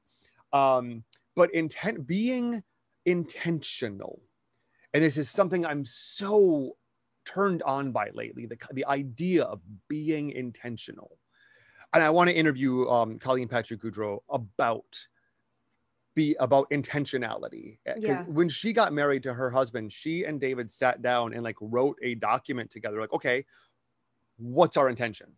Mm. Like to get married is not its own intention. So we are getting married to further what intention? What is the intention of us cementing this union? And whenever there is a argument or a problem or an upset in their relationship, they come back to that, whether it's an actual document, they come back to that agreement, the founding agreement of their union. And they're like, oh, okay, well, this is the intention of our union. Oh, it's so, So, damn beautiful. isn't it? So, like, so when you look at that, how, you know, like, what is the right way forward given that? And it's like, oh, this more honors the intention than this. But if we Mhm. can also do this when it's done, uh, fine.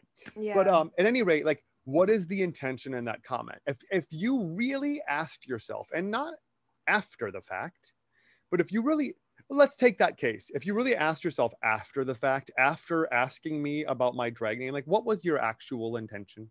And don't make one up that you think sounds good so you can try to Mhm. save face. This isn't Mhm. about looking good or avoiding looking bad.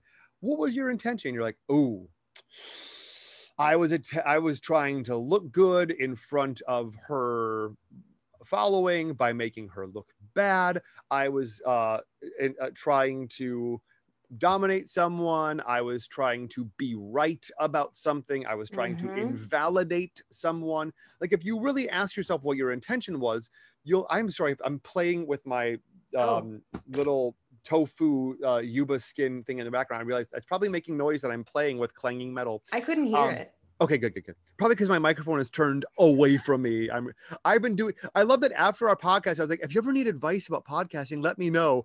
I am talking to a backwards microphone after fidgeting with everything how many times because I'm a perfectionist. And it, it would be like, could you imagine if this was like the Barbara Walters interview and you see her on camera, and then when they talk to me, they just pull away a bit and you see me sitting behind her talking to the back of her head. Actually, that would be hilarious. I would love to see that. I would love to see that. And then she would just get spooked, like, ah, why are you over there? And I'm like, why am I over there? Better question, Barbara, is why are you interviewing an empty chair? oh my god. idiot. no, but like if you really ask yourself, like, what was your intention in that? It's like, what is the intention of ideological purity? It's self serving and it's Yes. serving. It's all ego based. It's all based on, Mhm. I am so right. Look how right and how good I am. I'm so good and so right. I'm righter and gooder than you. I'm a better vegan. And Mhm. like at the end of the day, all of that is for what? So you can feel better about yourself. I don't mean that in the way that I'm talking down to this imaginary person. I mean, we no, but all, the concept is so important. but we all want to feel better. Like we all have things that make us doubt ourselves and feel bad about ourselves. Mhm. Um, who was I having this conversation with? I was talking with a friend the other day, and I'm like, at the end of the day, I don't lose much sleep over whether I think I'm a good person or not. Mm. Um, trying to have the conversation with my mom about racism proved Yes, I know. I wanted to ask about that. Oh yeah. Well, we'll get to that. uh, that conversation couldn't happen because she's not hearing that conversation. She's hearing a conversation about is she a good person or not. Mhm. And I'm like, I don't even understand how there's this debate. When you bring something to my attention, I'm not even debating. Does this mean I'm a bad person? Mhm. because I've spent, I've done the work to make sure that my values and my actions are consistent. You know, the fact that the first thought in my mind when I wake up in the day, I mean, it's usually I gotta pee and like I don't feel like writing my morning pages and ugh, I don't want to do this or that.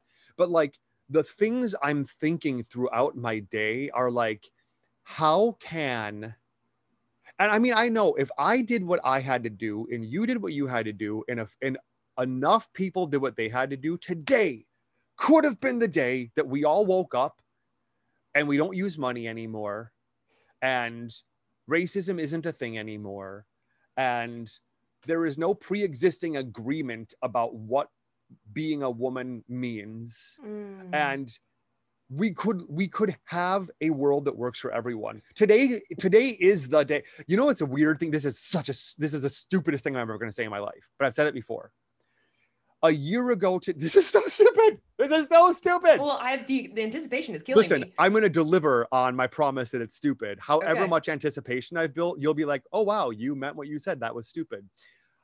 A year ago today if you had said every day for the next 12 months i'm going to do this hurrah today would have been your like it's been a year. Today it's been one year. Like every single day is a year from this day a year Mm. ago that's Mhm. so stupid it's What? so no, stupid no, it's not. well, it is. I mean, it's basic, it's simple. It's, but what I mean by that is, had we all, like, however, real talk, if Mitch McConnell just decided like, hey, I'm done being evil, it didn't really fulfill me, and even Nancy Pelosi was just grounded for life. Mhm. Um, and Newt Gingrich was just erased from history and never actually happened, and whatever. And Rush Limbaugh was never born, and so my parents Oh. never had anyone to listen to on the radio. oh um, God. Oh God. If if if if the right things were said and the right actions were acted, today could have been the day. Like if you had said it's going to Mm. take seven and a half years to turn the entire planet around, but we could have a post-capitalist world where Mhm. everyone has enough and no one pays for food or housing and there Mhm. is no war because war isn't profitable anymore Mhm. if that was like all right we could have that in seven and a half years if we had started that seven and a half years ago today could have in a different parallel universe which probably exists Mhm. actually more and more i'm seeing science is proving like oh it is most likely that our world our universe exists in countless parallel dimensions where there Agreed. is a you and i having this conversation in a different universe almost exactly only i i'm like 210 pounds all muscle um and and whatever And also But- same. So yeah, yeah, oh my god wow. The the gorgeous ladies of wrestling. Um why do i not watch glow on netflix? That so sounds like I've it's my show. it. i should. We should watch it. Okay. um but i um like today could have been that day. Mhm. woke up and we are a world that works for everyone. Um and i forget now why i went on that but it was about intentionality. And it's like the fact that that is those are the thoughts that occupy my mind. Uh, that- that's why i was saying that. It's not about how long it would take to get there. It's not even about the fact that today's just one more day we could have woken up in that world. And you know what? I know statistically speaking i mean it's not a given but it's very likely today someone's going to die tomorrow someone's going to die somewhere around that world. And that's not sad. That person was 103 and they were in pain Right. and they hated the world anyway. You know but some you know when i saw do you know the musical ragtime? Are you a musical theater fan? Excuse me. Um, I like I know some, but long story short it's it's sort of about the, tr- the it's sort of about the turn of the century like 19 early 1900s america united states. And it's like the the jewish the black and the white like anglo-saxon you know uh, christian um those three demographics all coming together at, and like and and the intersection of those three communities at the turn of the century. And there's a moment in this in the show where after having already lost his wife or i think fiance i don't know if they actually got married yet the, the mother of his child he then also gets executed by police basically. And i've seen the play twice on broadway the original cast and then i saw it a few years ago. And for whatever reason it hit me this way and i also kind of forgot that he gets killed in the show so like the second time i saw it even though i knew it it was still a shock for me Mhm. the thought that went through my head watching him being killed on stage was every time a black person dies in the United States, another person has left this world never having seen justice in their lifetime.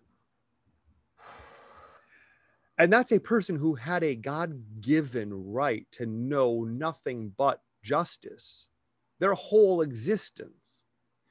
I mean, and people want to say things like, oh, yeah, well, that's not the world. Life isn't, it's dog eat dog, and life isn't fair, and the world doesn't work that way. Stop it. Stop talking as though the corruption of mankind is the norm. Mm. Trees communicate with one another through their roots to be like, hey, tree 12B over there is not well. Let's all heal it. And animals will adopt animals from other species and raise them.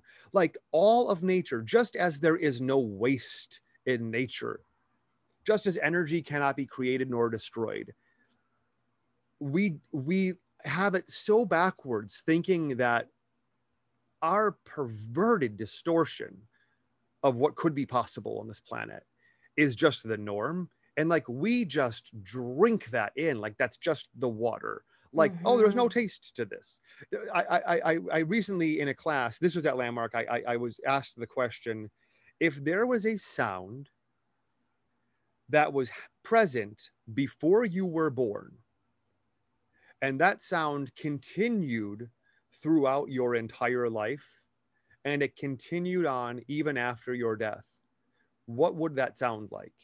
Any thoughts? Can you ask it again? if there were a sound i don't know in the world there was just this thing like um, i don't know imagine like if the stars just gave off a sound or the moon and the sun also gave off a sound somewhere in the world the sky has a the sky emits a sound or something. There's just a sound. In the world that is a constant and it started long before you were born it was already happening when you were born. It persisted throughout your entire life and it continued until long after you were gone. What would that sound like to you? I just imagined the wind, Okay. like the wind rustling trees. That's what came to mind. I have no idea why. But the wind rustling in the trees is sort of a thing that starts and stops, right? hmm And even the wind rustling the trees, you're just hearing the wind The from that moment and the trees Mhm. from that moment. I'm only pausing to give you and the listeners a chance to sort of speculate, but the answer is there wouldn't be a sound. Your mind would tune it out. You wouldn't recognize that sound. Kind of like dogs can see ultraviolet light. To them, that's just another color. Like Mhm. we don't wait, can dogs see ultraviolet light? I think they can. Um, whoever sees ultraviolet light. There are things like there are colors we see that just dogs just don't see. Right. So imagine a dog trying to con I don't know which colors they don't see, but imagine a dog trying to contemplate the difference between green and purple. Like their mind couldn't even conceive of that. It's like in the movie Mask with uh, Cher and what's his face when he's dating this blind woman and she doesn't know what colors are. So he's trying to describe colors to her, and I forget what all of them were, but red. He takes a rock out of a boiling pot of water and like tosses it into her hands, and she's like, "Oh, oh, oh, oh!" hot." Like, like a a piping hot rock. He's like, "That's red." And I forget Ooh. what the others were. I think blue was like cool water over her hands, and then he hands her like a big pile of just cotton. And he's like, "That's white." Oh God, I get choked up thinking about that. It's such a beautiful, but like to someone who has no concept of it, how do you even explain it to them? To a dog who sees no color, how do you explain that color? They would think of that as, well, that's not a thing that's there, right? To us as a human thinking we know everything, the idea of UV rays being visible, it's just like, well, that's kind of just nonsense. Hmm like there's not another thing here that i'm not already you can't tell me that there's a visible thing that's always here and i can't see it but others can see it So you're saying because the sound started before we were born and it would just existed our whole life and it was like our norm, the brain would filter it out. we wouldn't notice it. the brain would have an algorithm that just subtracts that. Oh for example here's a very real example of that. Right now what do you see in front of you? Tell me every, oh no I, I, I don't want to make, make this take too take too long. Hold your hand in front of your eyes and tell me what you see. I see my hand. anything else I see rings on my Oh. hand. anything else I see lines in my hand. And other than the things on your hands or the characteristics of your hand, is there anything else that you see? No. What about the tip of your nose? Oh, yeah. You always see the tip of your nose. It's never not there in your field of vision. Your brain subtracts it. That is You're- wild. Your brain just removes it. It disregards it. It's like this is not relevant information. So even though it's physically there and I see it, I'm sending different information to the brain because we're not interested in what's there.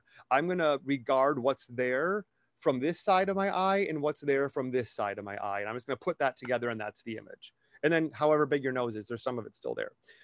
So, like, there are things that are there, but your brain just takes them out. Now, to take this back to what we're talking about capitalism, greed, Mhm. money, corruption, power, having to work hard to put a roof over your head and food on the table. What if you didn't have to work at all to put food on the table for your family? And what if you could let go of the toxic masculinity that hmm. says you are then of no value to your family if you don't have to do stuff that you think a woman couldn't do to provide for your family? Oh, I'm the man of the family, so I work hard, and because only a man can do it, and there can only be one man of the house, they need listen, they like I wish my dad was like, my son needs me so he has someone to talk to about his feelings and dreams. Mhm. My God, I wish that was the thing my dad Mm. felt needed for, not money and advice. And hey, dad, I'm trying to rewire this thermostat panel. I love that my dad is that dad. I can call him not at like two in the morning, he'd be asleep, but I can call him and be like, hey, I should have called you first, but I already opened up this this section of the wall. I already pulled out all these wires. I shouldn't have pulled them out yet. How do I put this back together? I cannot let my building management see that I did this. He's like, "All right, here's what you do." yep. And like he doesn't like I if I was on Who Wants to Be a Millionaire, he would be my phone a friend because he knows everything about everything Mhm. maybe not about social justice issues, but um, but that capital, like all of that that we talked about, capitalism, racism, the way things are, is our nose in our field of vision. It is that sound to our ears. It's that thing that's just always been there. So we don't even recognize it's there. It's just, it's like hearing me describe what if we had a world without air? Not even oxygen, like air. Like, well, first of all, what even is air? I don't sense air unless there's wind. Like, what's air? Like, when you vacuum the air out of something, I still, it still looks like there's air in it, but there's less air. You mean to tell me? Like, our mind can't. We just can't. I mean, then there's those scientists who like, well, I can. And I'm like, shut up. It's not your turn. But like, Nobody asked you. but like these are the things my mind can't let go of. And I have a birthday card I was writing right before we went on the air for my niece. She's turning 17. And nowadays, when I write a birthday card for my nieces and nephews, I can't send it because I don't have $20. I got to go to the ATM. But I always put a $20 bill. I didn't want to do that the first. I'm like, that's 20. That's a lot, maybe five. And I'm like, Ben, how many? You have 10 nieces and nephews. Multiply that by 20. $200 a year. That's too much. That's too much to be a good uncle. Hell, you know what? If I and nephews. Damn. if I did a hundred dollars, that would only be a thousand dollars. That's not a lot. I could be the uncle Mhm. that always sends a hundred bucks.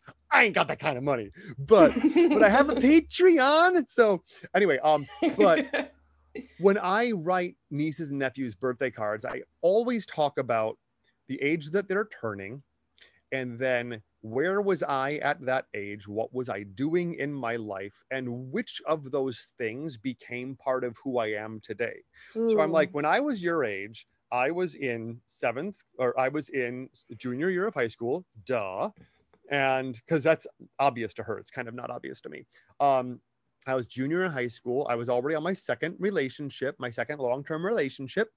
I Mhm. was working at the Walgreens running a photo lab. I was doing community theater and I had just started my photography business, photographing theater and headshots for actors. Um, and I'm like, and all of those things are part of who I am today. So there's nothing more valuable to invest your energy in than those things you're passionate about. Because however silly it may have seemed to my parents, that I liked watching the kids in the hall and their comedy sketches where they're dressing up as women. And one day my dad's like, well, you know, they do an awful lot of dressing up like women. I'm like, A, you're obsessed with drag queens because you talk to me about drag queens all the time. And I'm like 10. So stop acting like this isn't your cup of tea. B, like, let your kid let your kid be specific. Let your kid Mm. do their weird, freaky shit. I mean, I used to get the camcorder out and I would make weird home videos. I remember once I was just like, I was like staring into the camera lens and like just being weird and making voices. My mom in the background, right as the frame cuts off, you're Benny, make something nice. Like, oh, mom, here's something about kittens. I took some footage of kittens petting each other and then they and then they gave to the poor like shut up stop it stopping and it's like every time my parents broke into their to their my to my mom's uh, to my parents bedroom or their, they had a bathroom in their bedroom every time they came in there and found me with makeup all over my face. And i don't mean artsy. I would just like grab like eyeliner pens or lipstick and just draw like grids on my sure, face. sure. I don't know. uh, Not like I think that's what makeup is. I'm just like I want to put stuff on my face. hmm Um, or like I had this like I found this like grass hula skirt and I put it on and put makeup on my face, and my parents came into their room, and of course I was mortified. But it's like, could you imagine if they had come into the room and instead of letting me be mortified, they had been like, Yeah, it's like, oh my god, she is turning it. Could you imagine if instead of giving me panic, Ugh. they had given me an audience and just been like, I don't know where this kid's going with this, but if this is what he's naturally drawn to, let's let him be drawn to whatever so that whatever he ends up doing for a living or doing with his life, even doing for a living, even that challenge, we take that as the noise that's always there. The idea that anyone has to do anything for a living. Um, what is his name? He's a sort of like a futurist. I forget his name. I forget his name. Um, it's not Ray Kurzweil, but it's this other futurist. You'll probably find him if you Google it, but he was an inventor of all these things. I mean, you name it, he invented it. He invented cars that were made of this certain type of metal that they're formed at a certain temperature. So if you get in a car crash and you bash in the entire front of your car, they take a heat gun, which heats it back to like 8,000 Fahrenheit. And because at that temperature, it will pop back to that original shape because that's how it was formed. I don't know.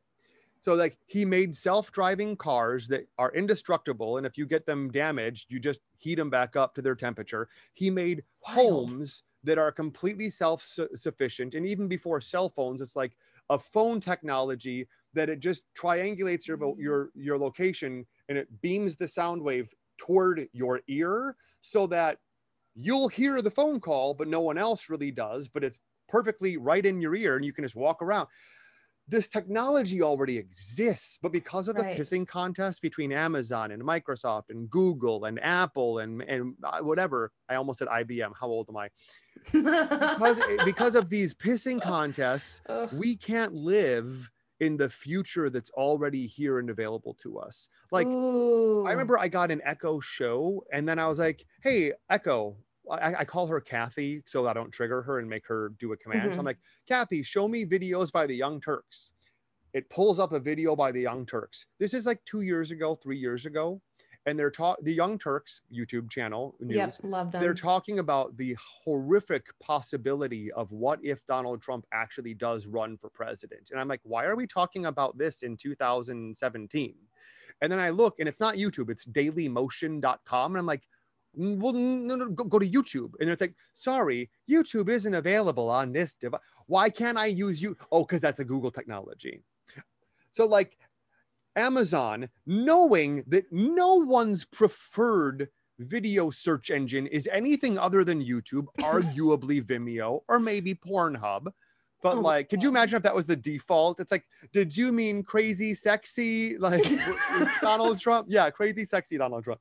But um, uh, like the fact that that technology is there, yeah. and yet I can't just do that because of all of this because of all of this stupid stuff we could have just stop and imagine the kind of the world we could be living in if it wasn't for all these stupid things. And if you think about it any one company if they think oh no but if i have the control over this then i can have this and this and this. And i'm like yeah dude you could have this in this in this currency. You could have lots of this and this amassed but you don't get to have flying cars and shoes that are self-drying and self-walking sidewalks and solar roadways that blah blah blah and generate so like if we all just focused on the good of all hmm everyone would be wealthy.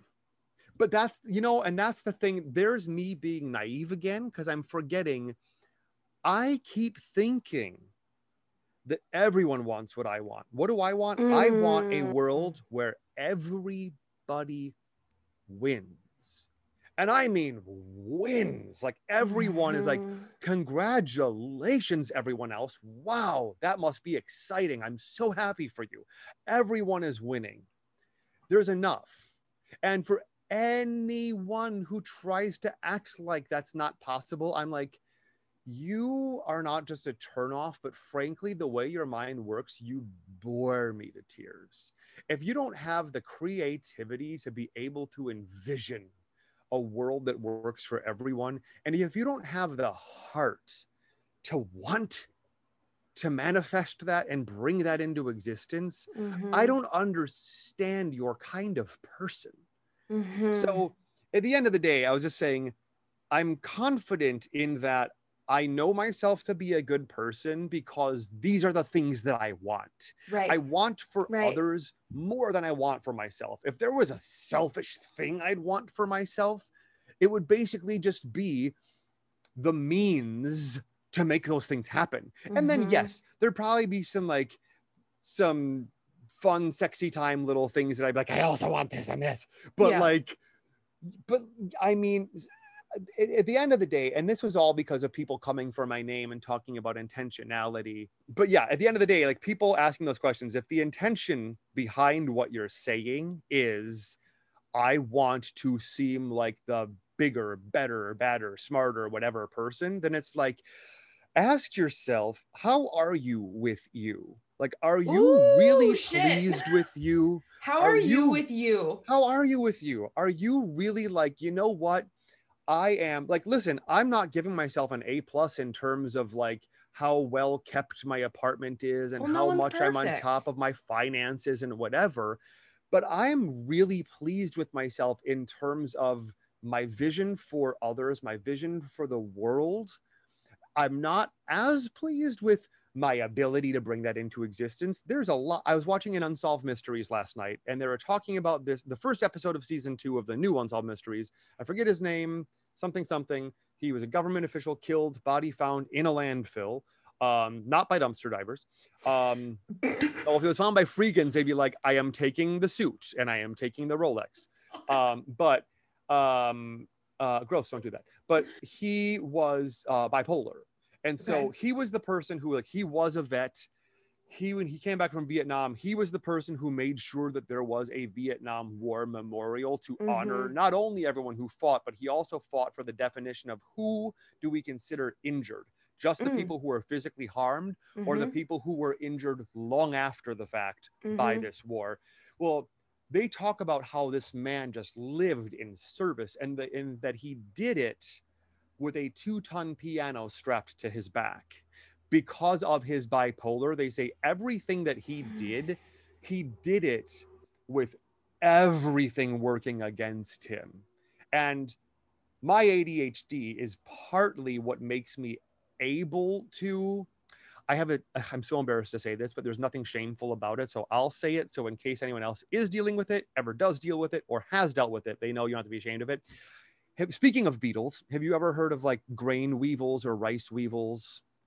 They're teeny beetles. They're so tiny that they're I find them adorable, but Mhm. they will and you don't get them because you're dirty or you didn't clean up the kitchen. You get them because they were in something you bought or brought home from the grocery Oh, store Okay. and they'll live like in your rice or in your flour and then they scatter and they get into everything and it's really hard to clean up because they're just everywhere so i'm kind of dealing with that right now and so while dealing with that i went on amazon I, amazon's a devil but i bought some food storage containers so i can store my food and then i thought well if i put this in here but then there's some left over how can i store that in a way that i know it's left and i thought oh when i worked at walgreens we would put a blue sticker on the item on the shelf. So that told us there's more in the back stock. The back stock Mm. is underneath my queen size storage bed where I store all of my food and stuff. So I thought, oh, and I'm coming up with this system because I'm starting to learn the hard way. Spices do expire.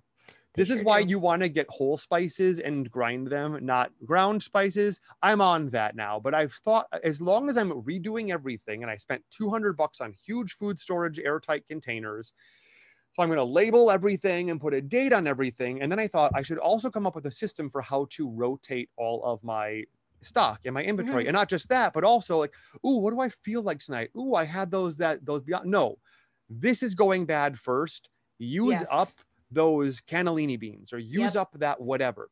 But while making this, my mind naturally first goes to how complex can I make this? Not to not in a silly way, but like how all encompassing can I make this so it handles everything you could throw at me? And how much could I simplify it into a system that everyone could have? Because when I was writing that birthday card to my niece, there's why I mentioned that. I write where I was at their age, Yep.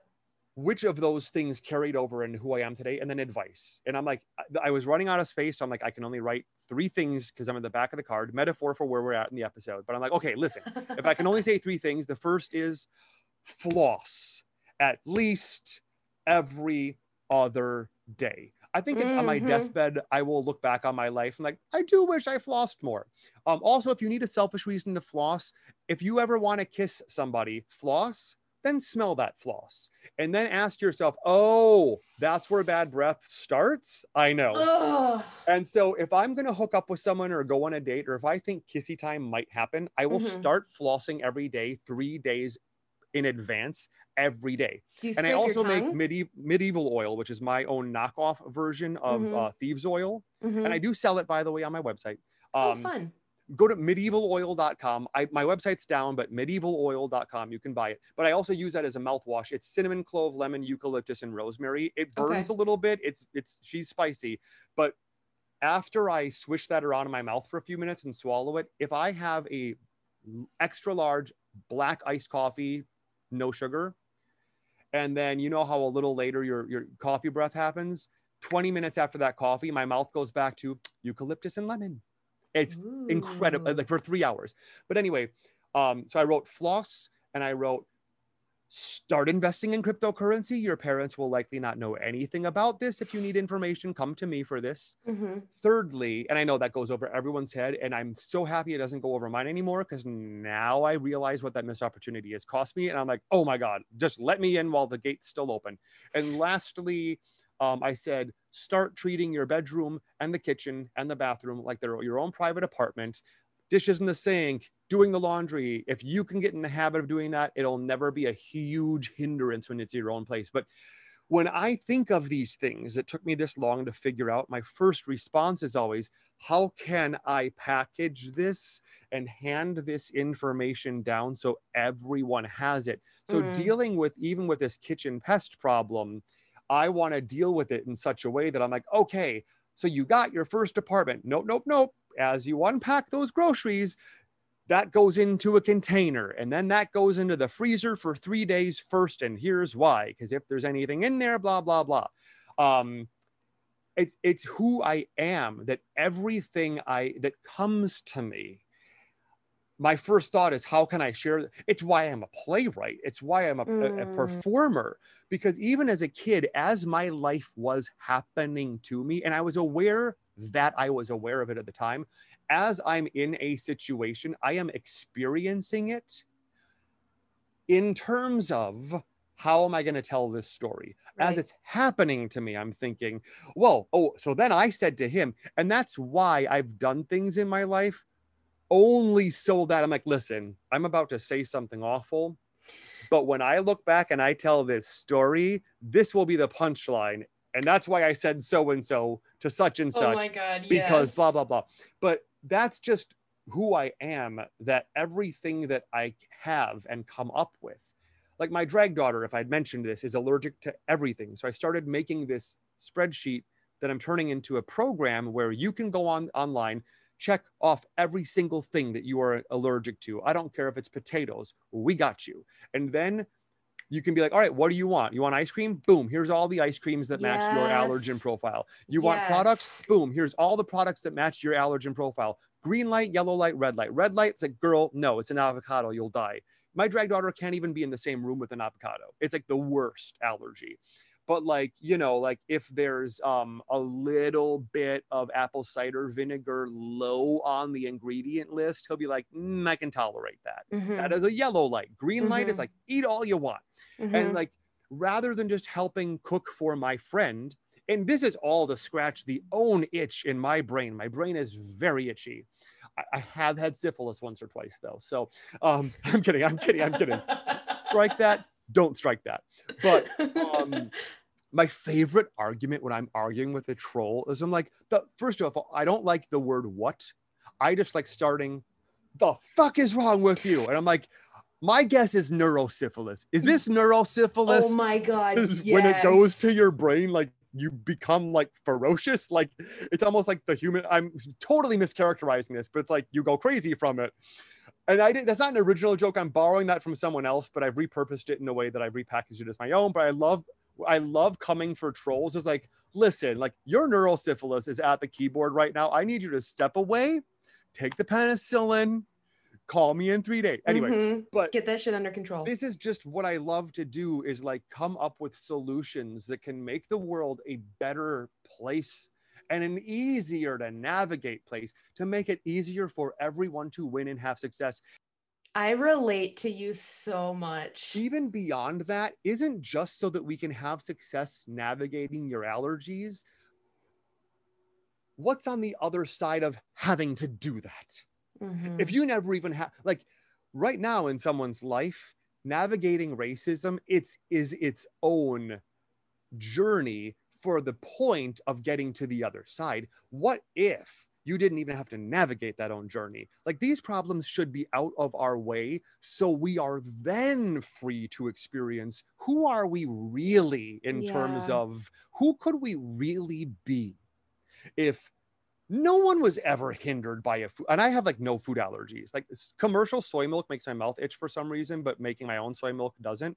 And like sweet potatoes make me gassy for 36 hours you don't even want to know but like i don't really have any like life threatening allergies to Yeah. anything but i can uh, my heart goes out to people who are like literally i cannot have soy or wheat i will die Mhm. um, uh, but uh, I love the idea that like that person should never have to even deal with that. And if that issue, like I was working with a friend once who's trans and was just talking about all these things that she has to fight, and I was like, if and she's a big activist in, in New York, and so much of her life is about trans activism. I'm like, if you never even had to fight for your rights, if you even never even had to fight for trans people, what would you be doing? what would you be doing? And she's like, I really like comics. And I'm like, cool. Like, what if uh-uh. life was just about like everything's out of the way? We've solved the food and the medicine and the housing problem. I mean, if you want to go to work so that you can have these other things, cool. But like, you can also kind of just kick back and just enjoy the- world. And I know that we're all triggered by that thinking, but then what are you contributing to society?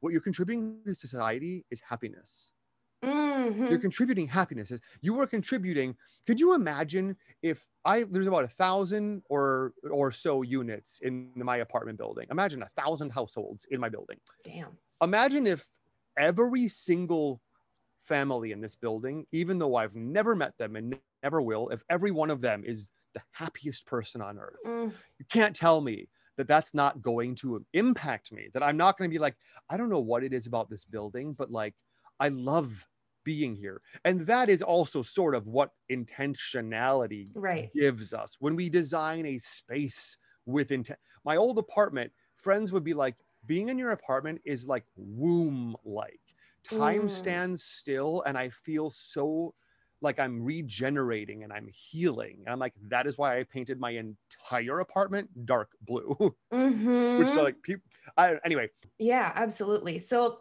the one of the last question or the last question I like to ask people is because we start with this conscious clueless and every interview I love I love doing this and you're a podcaster as well and it's just so amazing the conversations that come out of this. And what I always want to know is because I'm always so inspired by people is like so what are you doing to take care of yourself? Cuz everyone I talk to is like changing the world, right? Yeah. And what do you do to like slow down and take care of yourself? Even like the smallest, silliest thing. i guess i'm thinking water not just Hmm. drinking water but i've developed did i talk about my water routine like my distilled water but first i Mhm. i filter the water then i distill it and then i whatever Mhm. there's something about that routine that i find very satisfying Mm. when I think about it in terms of like, wait, but if this is my routine, then this means I'm going to have to spend the rest of my life. This is, I'm Sisyphus. I'm going to have to spend the rest of my life pouring water. It's like, girl, calm down. Just, Right. just, just fill up the pitcher. Um, it's, I think all the energy drinks and all the diet soda I drink have made me like hydrophobic. Like over the years, I've become someone who like I don't want to drink water. I don't like drinking water. Once I started drinking distilled water, I was just like, I'll like I'll fill up a nearly one liter bottle and I'll drink it in like two sips. Like I can't. Oh my god, I love it. It's such a treat. When you start drinking distilled water, it some people don't like the taste at first. It has a natural, just H and two and O naturally has a sweetness to it. It's this naturally kind of sweet thing. Um, doing that is uh, me taking care of myself. You know, the other thing I'm, I'm doing that's taking care of myself. I kind of feel like it's almost like grown up me is rescuing little Ben from a Oh. briar patch of stuff. I have been Paul Bunyoning through this apartment and chopping down the crap that's been in my way and just like, okay, we're going to build this closet. We're going to get this stuff together. We're going to organize it. The more I situate my, I kind of said this last time, the more I situate my environment, my home, the way I need things to be, uh, the more my mind is able to be at peace. Right. and the more my mind is in my mind and my eye is able to rest. And that's so important um, for my well-being i'm i'm realizing. So Mhm. for my self-care is drinking water making sure i've taken enough water um, treating myself to the expensive uh, algae oil. It's better than Mm. fish oil. It's like it's what the fish are eating. Take that for your adhd instead.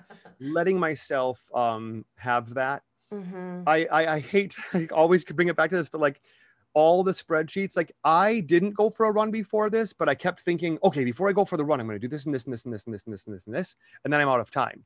But that frenetic energy forces me to concentrate. I went through and paid all my bills.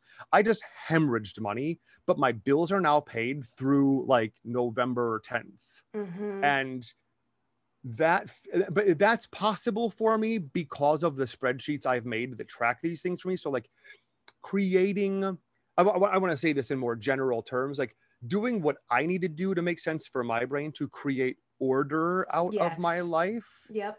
that and like exercising. I have not been extra I, I i was training for sort of like a half marathon. Hashtag run for regan. You can find that probably all over my social media. Okay. but um once i did the half marathon i kind of stopped exercising at all. like, from march and I, from march i started running because my gym was closed.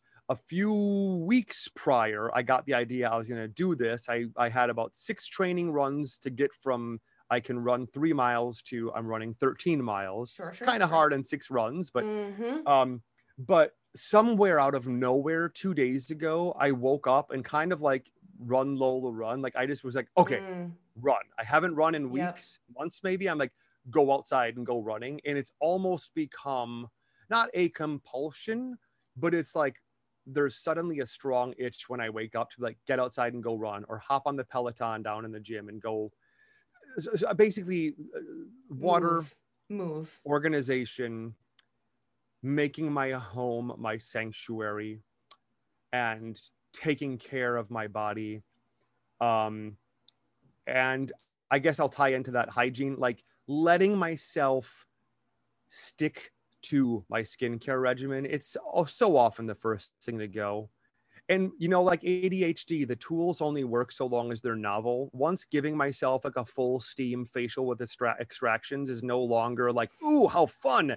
It's like, well, why even bother washing my face today? It's been three days in a row. I'll just go to bed. Guys can get away with that for some reason. But Oh that god. uh, letting myself do that and lastly i'll say i have this nagging voice which has been telling me build yourself a corner mirrored makeup vanity and create it as a dual purpose like it's your makeup vanity and it's also your altar like your place where you sit with your special stuff and get centered i really am feeling the absence of an altar in my home Mm. so that's another self-care thing i think that's it Beautiful. yeah So beautiful. Yeah. Um, I adore you. Aw. And honestly, was looking forward to this interview all day. Oh, and it oh, like I, kept me going. I was like, shit show. Okay, no, that's all right. I got a great interview. Okay, we're, it's gonna Oh. be great. So thank you so much for doing a part two. I was telling my friends and family, like the people I tell about the podcast and like keep Yeah. up to date, and I'm like really excited. I was like, we just talked so much and it was so fun that we have to do a part two that's never happened before with a guest. Oh, I, I tell you, I have such shame around my ADHD. Um, and I'm kind of just now really starting to realize this. Mhm. I am an apology for my ADHD. I, I, Mm. I, I, by default, usually I, I walk around as an apology for the way I am and Mhm. I, I so want to apologize for the time I took up because I know most interviews people are usually like an hour or so. And um, it feels on my, I always feel like it's selfish and whatever. It's, I'm finally, this is the fun thing about turning 41. By the time you're 41 and you're still the way you've always been, you're finally like, yeah, it's just me. I uh, there's someone in recovery who asked me to to sponsor him again.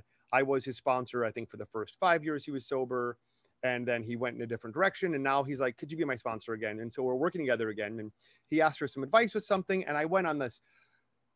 He he's in the coffee business and in like the food business, and he went on. He, he was asking for advice with this work situation. He got screwed out of something, and he's out of work and looking for a job.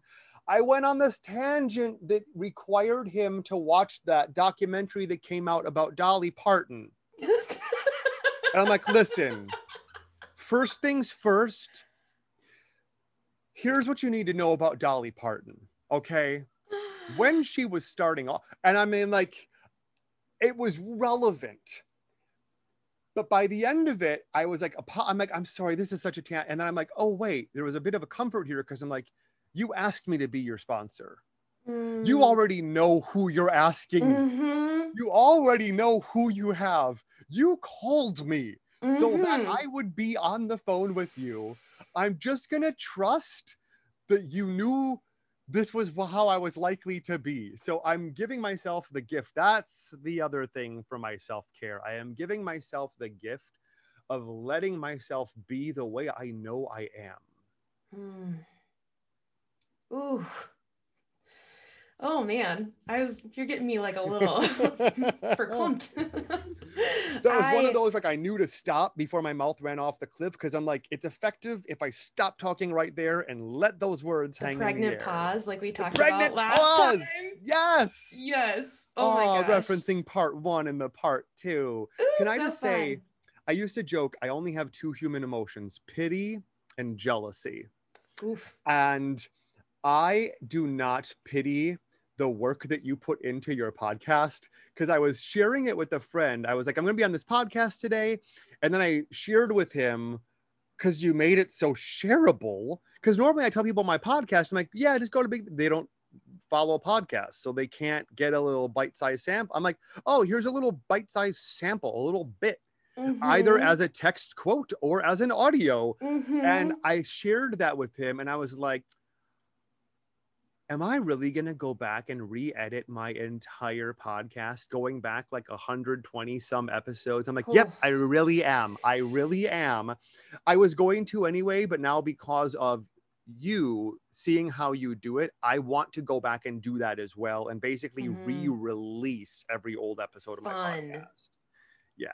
super fun. Well, thank you for saying that because this is like becoming such a passion for me. And every time I put this microphone out Mm. these headphones on, I'm like, this is what I'm. This is what I'm supposed to be doing. I have to say, like I've I've done a lot of these, as you can imagine, in however many years I've had a podcast. Mhm. You're really good at this, and I really like you. Like I Thank really you. like you, and I really like specifically talking to you.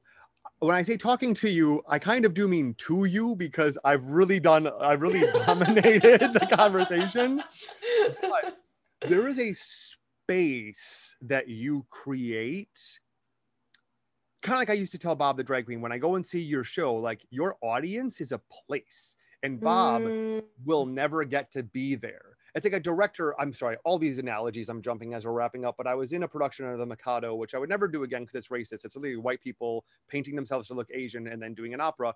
But Cool. on opening night, our director said to us, and I forget the name of the town where the Mikado takes place, but let's just call it Mikado Town. He's like, listen, up until tonight, I have been the director. I have been guiding you. hmm You are the ones occupying this world.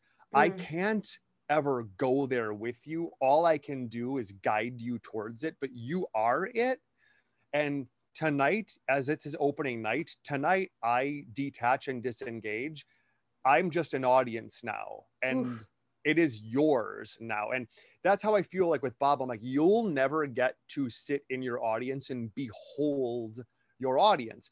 With that said, your audience, well, Mhm. as as you create an audience for your listeners and the space that you've created for me as a guest, it is so welcoming. And there's you make everything right in the sense that like if i'm a little late you make me you make me right that i'm late. You make me right that i went on a tangent. Rather than like we make people wrong for things but someone once told me they're like we're doing this event. It's we have great problem to have. We have way too many people. It's like double the capacity. So you're naturally you're going to walk into the room and you're going to notice you can't shimmy by that aisle where you can normally get by. You're going to have to like crowd around someone's kneecap. Your natural instinct will be to make it wrong like oh this shouldn't be this way. This shouldn't be this way. And they're like make it right. Whatever it mm. is make it right. Like yes this is the way this should be this nagging person they're exact this is exactly the way they're supposed to be nagging at me. And you bring such a um a way of make right about you that it's very um affirming because i have I even though I'm apologizing after the fact for I'm sorry I took up all this time and I'm sorry I'm now taking up more time as we're wrapping it up but I've I've not just known, I've felt that it's okay um, as a product of who you are for people. So thank you for doing that. Um, it's it's it's it's not it's, it's not an everyday kind of occurrence for me, and it's not an everyday kind of a conversation. So yeah, I mean, I'm a fan. Keep doing this. Thank you so much for saying that. I'm like trying not to cry here, and you I- made me. I realize tear I'm making you emotional. I'm like, stop it, stop it, don't make it emotional. No, that's okay. No, that's okay. It's, Yeah. It was also. It's just. I think because it's um validating. too. Oh, I thought you were gonna say allergies. just, just allergies. Uh, well, no, yeah, it's it is. It's val- but like validating. we all want validation and we all want to be acknowledged. And I think what better than to leave someone feeling heard and acknowledged? That's the gift I try to give people constantly. Mhm. Leave them feeling heard and acknowledged. Mhm. And um uh we are often so stingy with letting ourselves be acknowledged Mm, and i recognize that you let yourself be acknowledged right now rather mhm. than like it would have been so easy to be like no it's just oh no it's just like I oh i was having a good day today oh yeah funny body was- language with that and yeah. I was just like, okay, let him compliment you. Like I was having this thought. I was like, it's okay. Like this is a good thing. yeah It's Yeah. hard, but th- thank you for saying that and, and Yeah. letting me hear that. yeah yeah yeah i'm just campaigning for a part three yes, yes, yes. Oh, we, I hope we continue to be in contact. And hey, listen, anytime you want to be on Big Fat Vegan Radio, I, for anyone listening, if you go to bigfatveganradio.com, I created a, a page for Be on the Show. So whether you're like, I've always wanted to do a feature about vegan fast food restaurants, you can pitch a idea to me. Like, hey, I want to do a special report, and like you send it to me as an audio file, put it together, I'll run it on a So on episode or if you want to be interviewed or if you want to just co-host an episode with me um so if you ever want to do any of that let me know That sounds amazing. I'm in yeah. all above, all of it. I can't wait to listen to this episode even though i said all of it myself but uh, No, it was really fun. to listen to Yeah, thank you. So thank Yeah. you again and take care of yourself tonight. Yeah. As we all Oh, need right. to do every day, but like a little you bit also made me forget about that for two hours so thank you. I know you that was a good thing, but now I'm gonna go in and like see what's happening. Yeah. Same. okay. All right. well, Thanks again. Thanks for listening to another episode of Consciously Clueless. If you are enjoying this podcast, hit subscribe wherever you're listening. And if you want to help me get this into the ears of more listeners, text it to a friend, send it to a family member, share on social media, whatever you can, I greatly appreciate it. And if you want to be read on air as a review of the week, head over to Apple Podcasts, leave a review, and you might just hear your review on air in a Sunday solo episode. I am really loving all the reviews that come in, and if you can take just two seconds to go leave a review, it really does make my day. Until next time.